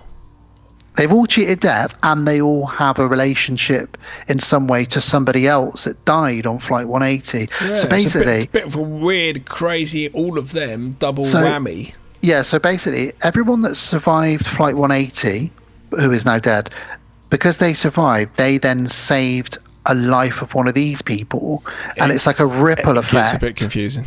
Well, it's a, explain it quite easily with it's a ripple effect because because they survived, they changed a little bit of your life, which meant you survived something.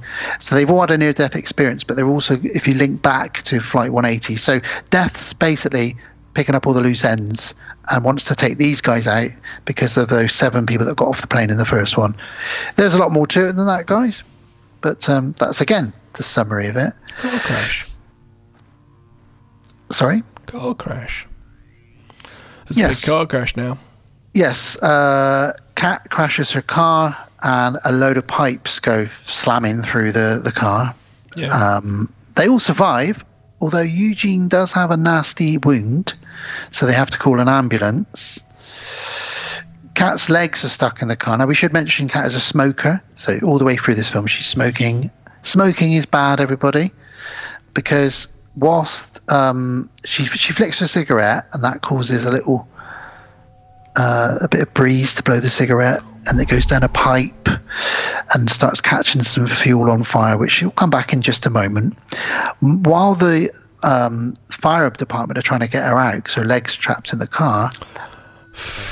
She says, she's on the Hurry phone. up! She says, "Is there any way you can put make it a bit quieter? I'm on the phone." And he's like, "Oh, sure, ma'am. I'll put put this on silent mode." and just slams this. Uh, uh, uh, um, I don't know what you call it. The jewels of de- jewels of life, they call it, don't they? okay, into the basically a huge like hammery type thing, just you know pendulum type flow into the car, side of the car, which uh, activates the fucking airbags. Unfortunately, uh, and she had a wooden like fucking It was spike thing plastic, behind, plastic Like behind her head, and it just pushes her into it. Yep. So she's now impaled on a plastic pipe, and she's dead. Yeah. And as that happens, a little snippet of something It's a that comes good, it's a good in, uh, inventive kill. While that happens, uh, the ambulance is arriving, and the boy who lives on the farm that they happen to be on Oh. almost gets run over. But Rory saves him. He says, "You ought to watch out for yourself, little man." And he's like, It's a bit of a Resident Evil One kill. Yeah, yeah. Because uh, then Rory stands up, and there's a huge explosion of the petrol tank that's on the farm, which is where they keep all their fuel, and it sends some barbed wire fencing flying towards Rory. And cubes him. He gets sliced into. Th- he gets what they call Gav trisected, not bisected. Trisected. He's cut into three. He's, oh, he does. I thought it was meat cubes. Yeah, no, it's um, his sort of chest to his stomach, and then his stomach to his thighs, and then his thighs to his feet. Amazing. Yeah, and he just falls apart. So that's two for one there. Cat taken out by the pipes, Rory taken out by the barbed wire fencing. Kimberly's driving again and yet has another vision. Yeah, at this point you'd be like, don't let her drive. She's always driving along the road and just having spacing out of seeing deaths. Like it's not the why like the cops in there as well in the passenger seat. So why are you letting her drive? She should be traumatized. Well, they're heading to the hospital because Isabella's having her baby, and uh, they want to make sure that the baby's all right. She's had a vision that someone called Doctor Kavakian, Kalarjian is going to kill her, but that turns out to be wrong. But we'll come back to that in a moment. While they're in the hospital, Oh, Eugene is on a life support machine. I'm going to moan about death now. okay. Well, Cool. well, he's just there, and he's on a life support system. His bed just starts moving by death,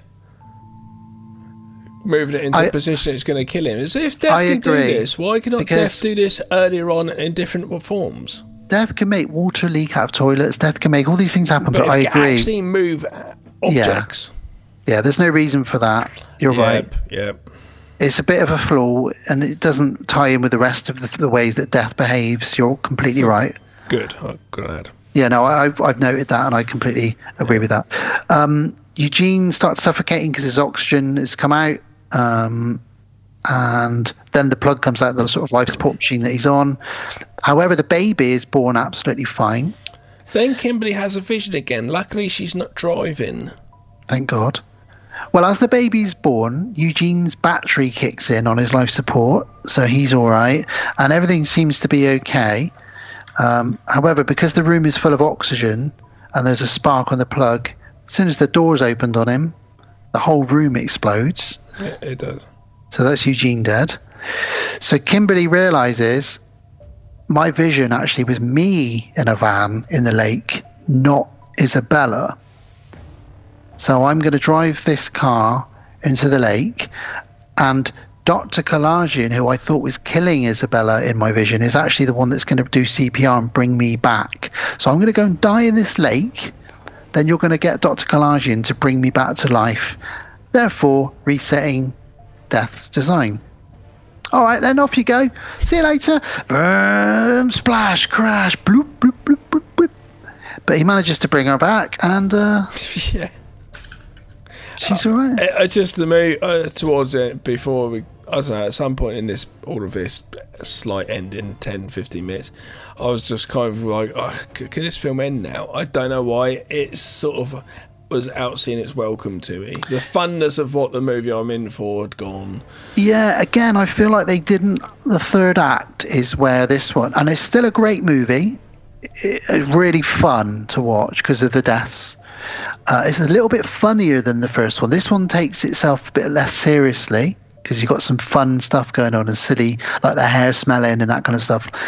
But you're right. The third act is where things get a little bit like, oh, come on now, wrap it up, wrap it up, and it gets a little bit convoluted with the whole like visions of the van and the water and Isabella with the baby. I don't even know if we really needed Isabella. There was probably a way we could have done this without a pregnant lady. Mm-hmm. I'm not sure, but anyway, it, it happens, and she says we did it. We cheated death. Then we get an epilogue. This is just not needed.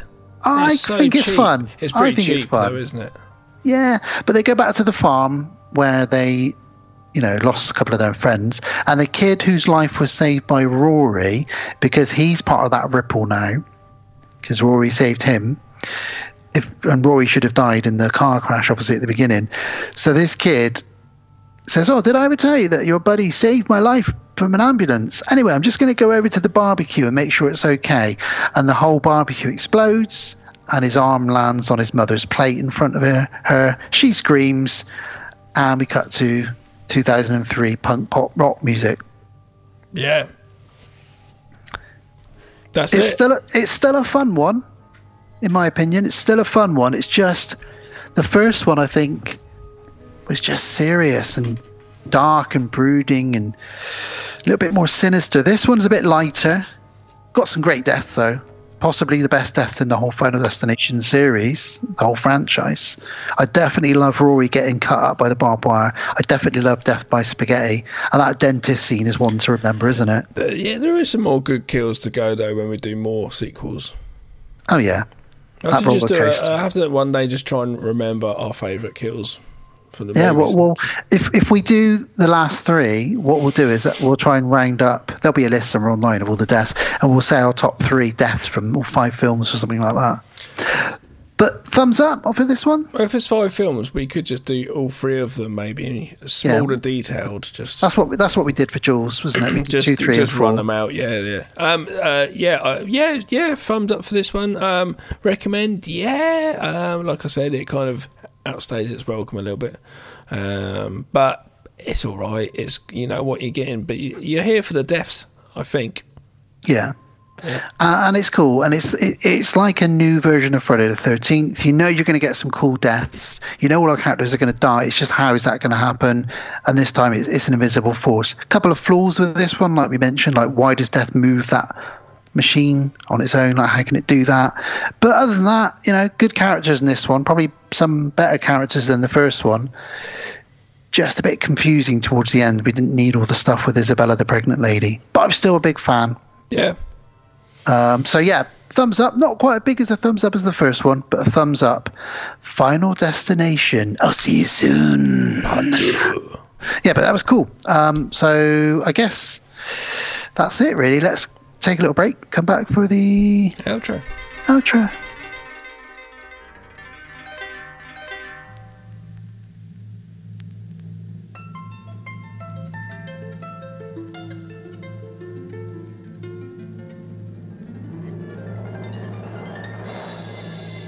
And we're back. We're back to say goodbye. This is our final destination of the podcast, isn't Ad- it? adieu. Um, sayonara. Auf Wiedersehen. Um, au revoir. Goodbye. I don't know. Fucking hell. I don't know what that was. I don't know what that was. What's uh, goodbye in German? I can't remember what it is. Uh, Auf Wiedersehen. Alvidas, I've already said it. Or one of us did. Yeah. uh, Fucking hell. Don't know. Well, that's all the goodbyes we know. Anyway, uh, well, that was episode 140. Really enjoy looking at those two movies. It's been a long time coming. They're modern day classics, especially the first one. Really talked about, even outside of the horror community. And yeah, we'll probably come back and do the other three at some point.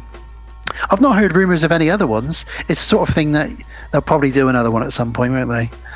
But Yeah, it, it's uh, yeah, because we're in a strange place though with this whole Hollywood thing going on. Um, uh, I, I was expecting to see a lot more uh, films coming back on Netflix and Amazon of stuff because they're probably running out of new films, or we still might have that because it does take a while for films to be made anyway. So we, at some point we're going to have a massive lapse of new content possibly. Um, Yeah.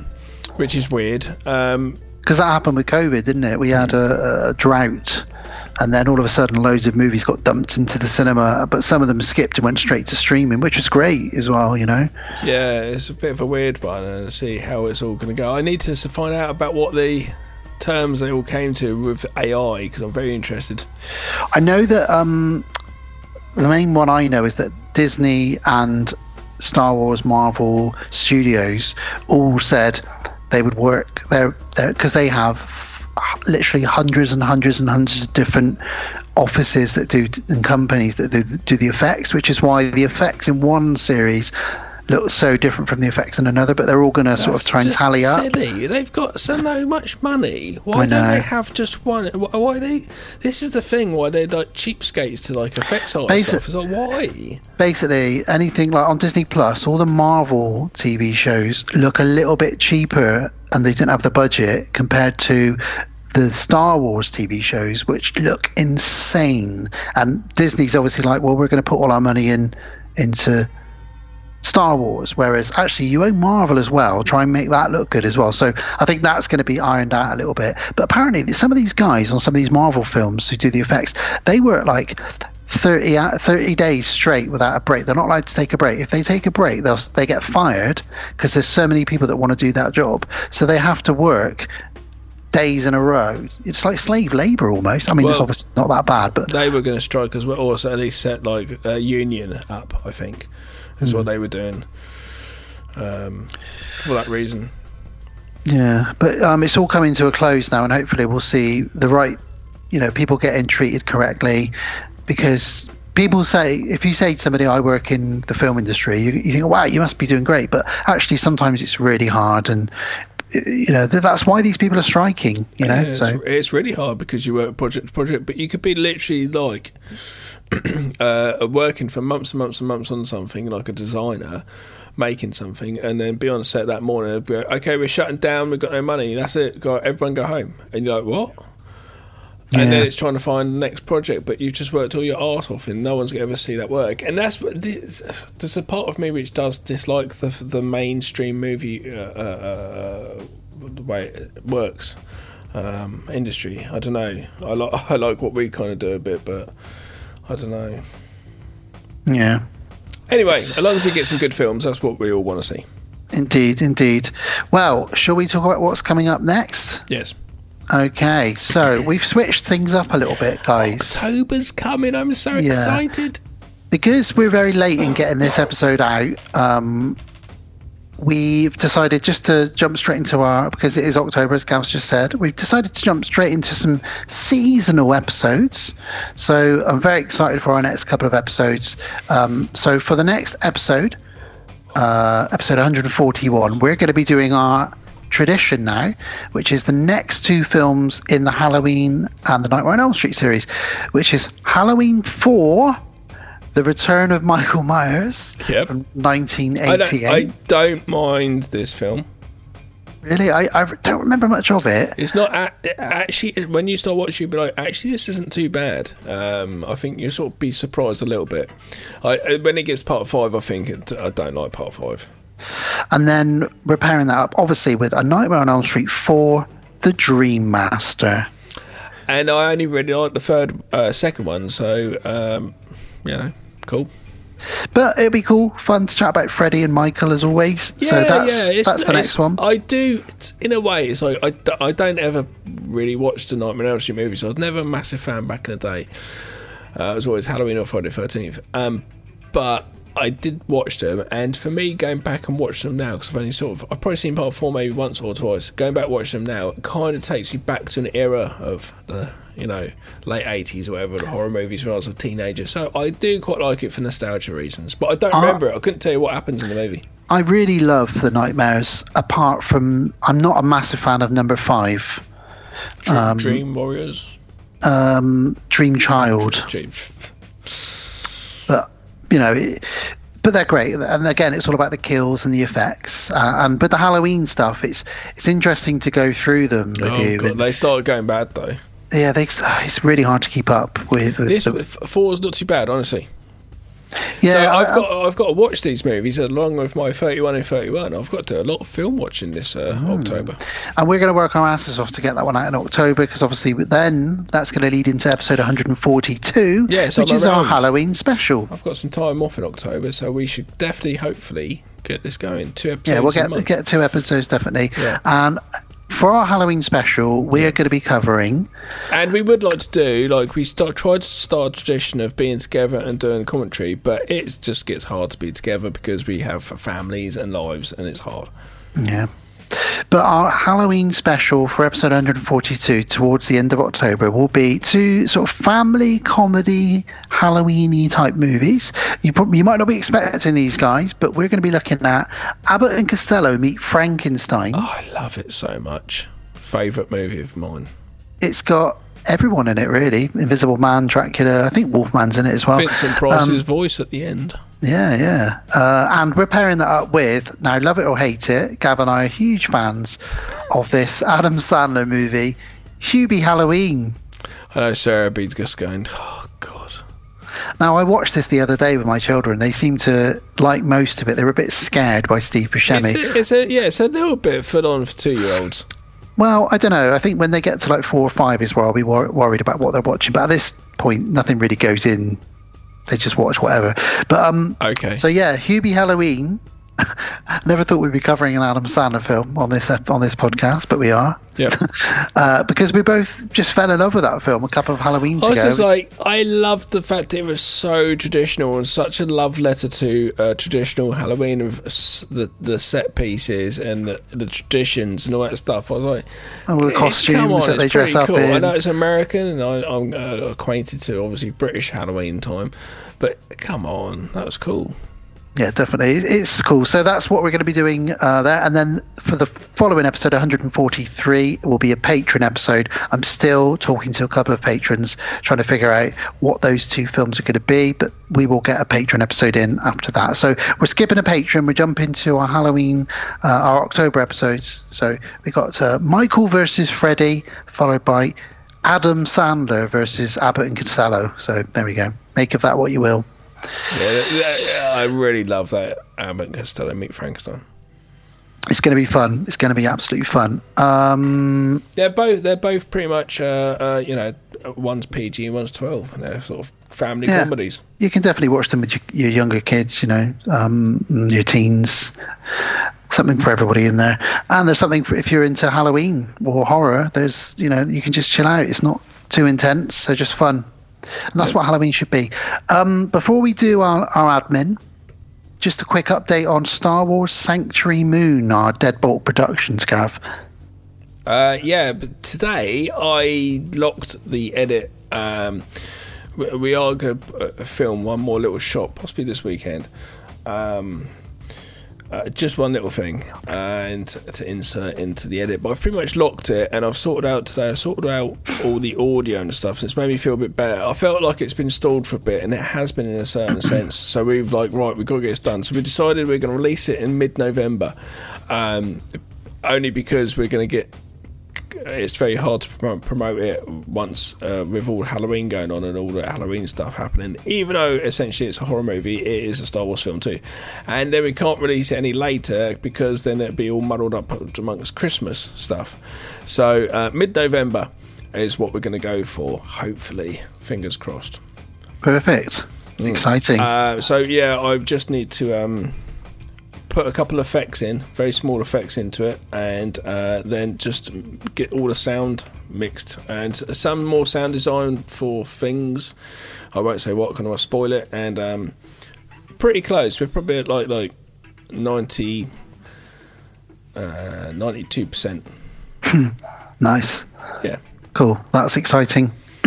so that's to look forward to in November as well. So And that's yeah, almost been a year it's taken, which is just crazy. It really is. No, no, no short film of ours has been this. It's because it's such a uh, important thing to get correct.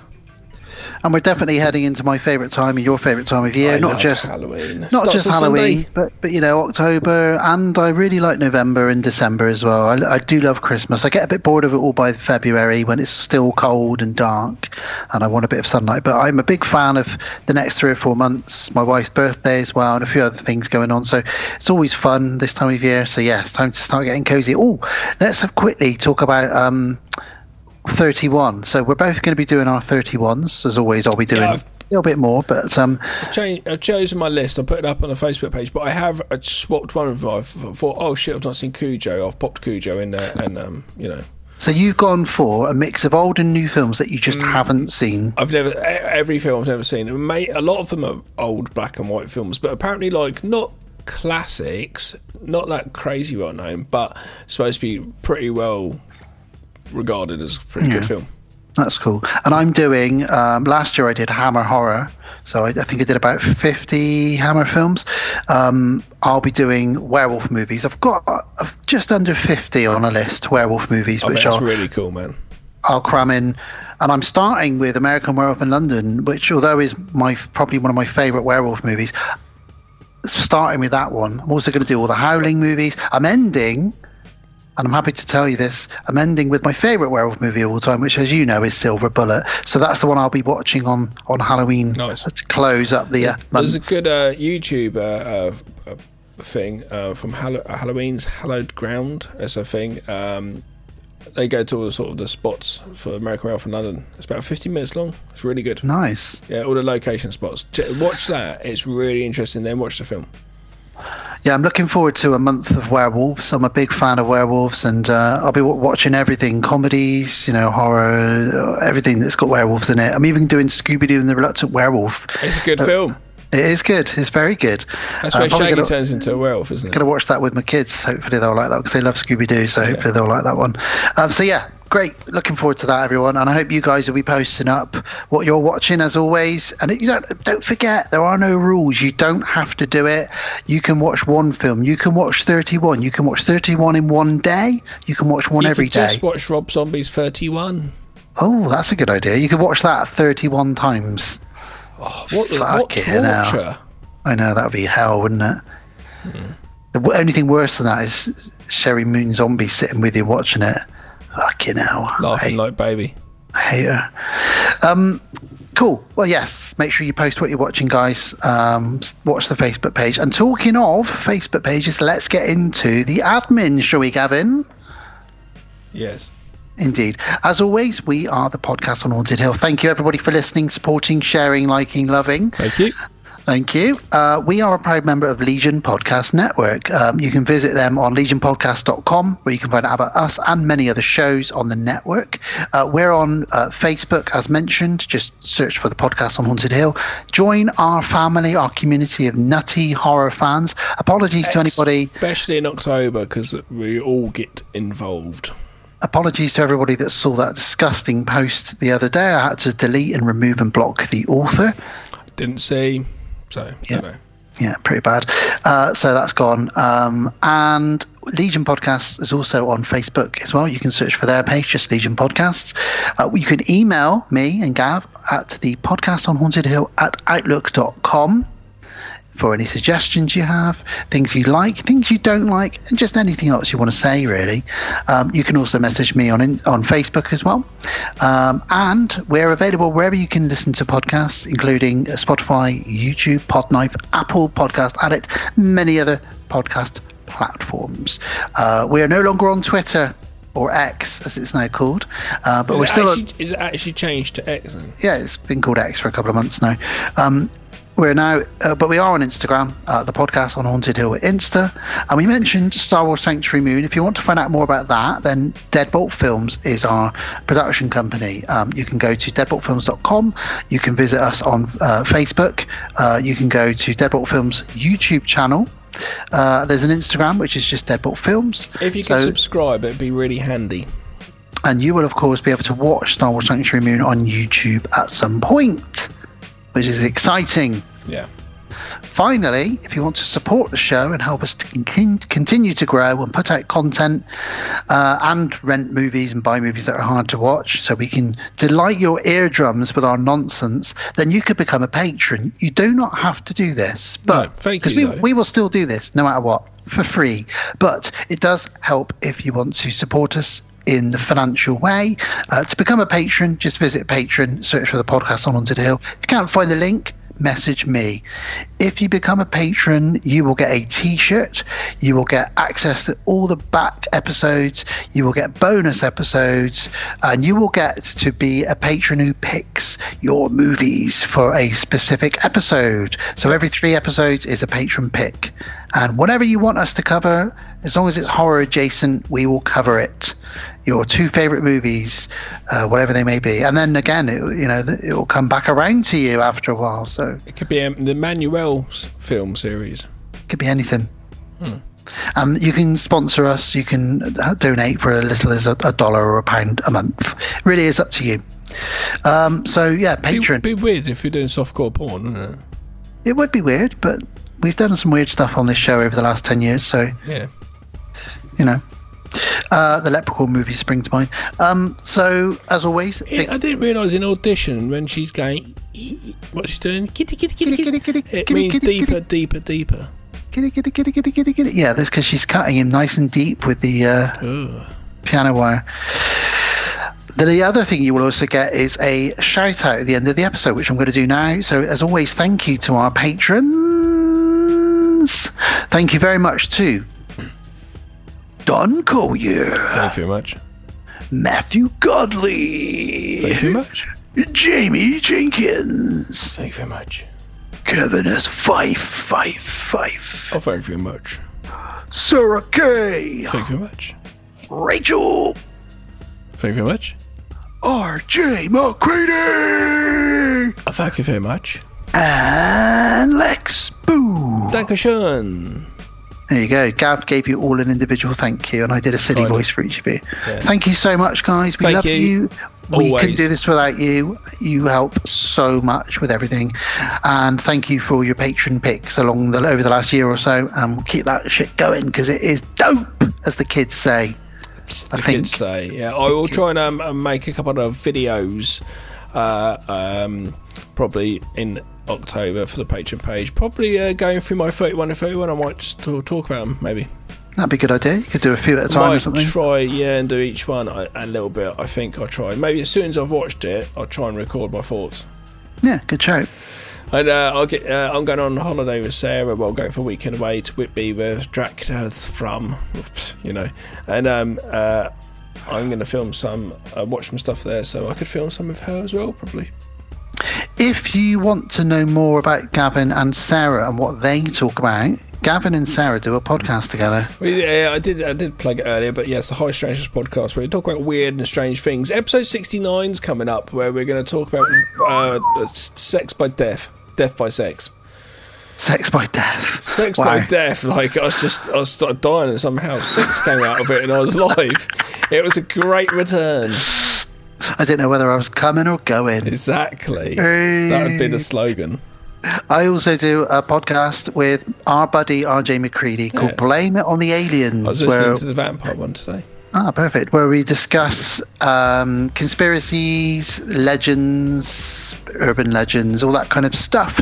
Uh, yes, our most recent episode was where we were discussing the origins of vampire folklore. Is it real? Is it not? Is it aliens? Is it disease? Um, so go to Blame It on the Aliens and listen to me and RJ talk about nonsense. Our next episode is going to be uh, the Antikythera mechanism, which is an ancient computer that was found at the bottom of the sea. It's hundreds and hundreds of years old, Ah, okay. and uh, it shouldn't be. It shouldn't exist. And we're going to be discussing other ancient computers cool. and mechanisms. Are they aliens? Are they the were the Egyptians aliens? Who knows? I've got a theory about the Egyptians. I think they were aliens. But anyway, we'll we'll talk about that on the show. So that's that. That's blame it on the aliens. Uh, there's the high strangeness. There's this. Uh, there's everything. It's all going on, Gav. What were you pointing at? Your groin with both fingers. It was just like, what? what there's I this. meant, like, I meant there's this show, but my Okay. fingers at the point. This is the show. But I'm the one that can see. That's why it's a bit like, why are you showing me this? anyway, It's totally thrown me. Thank you for supporting us and what, uh, listening to us, actually watching us. thanks for Maybe watching through the window, shit. like a Hello. dirty pervert. Hello. Is that your dirty pervert voice? Hello. Oh, Oh. leave your socks on. say say use a banana. I'll use that banana. Oh God! Can I smell your hair in the lift? Oh God! That's a really horrible pervy voice. I've got a box of prosthetic hands I'm going to take upstairs. Oh, That's my Mr. Bean voice. That's what he sounds like, isn't it? He's like, Yeah, oh, but yours, uh, yeah, but yours sounds a desperate, desperate man. yeah, that's me. Oh, Um, so, the smell of a desperate man. Thanks as always, guys. That's all the admin done. So it's nothing left for us to do but say goodnight. So, Gavin, it's a good night from Tony Todd, ripping out nipple rings. It is. Wow. Yeah. Good night from uh, uh, Stifler's mum. She wasn't in it, but it's good night from her. Well, it's always a good night from her. it's a good night from Death by Spaghetti. Spaghetti, Oh. karma, Oh. karma, karma, karma, chameleon. Death by boy, boy George. What? wow, you were going for it today. Death by Boy George and Sex by Death. It's good night. Good night, Gavin. See you again. Take soon. care, everybody. Bye bye. Look under the windows for Boy George. I don't know why. Bye. Thank you for listening to the podcast on Haunted Hill. We will be back again real soon.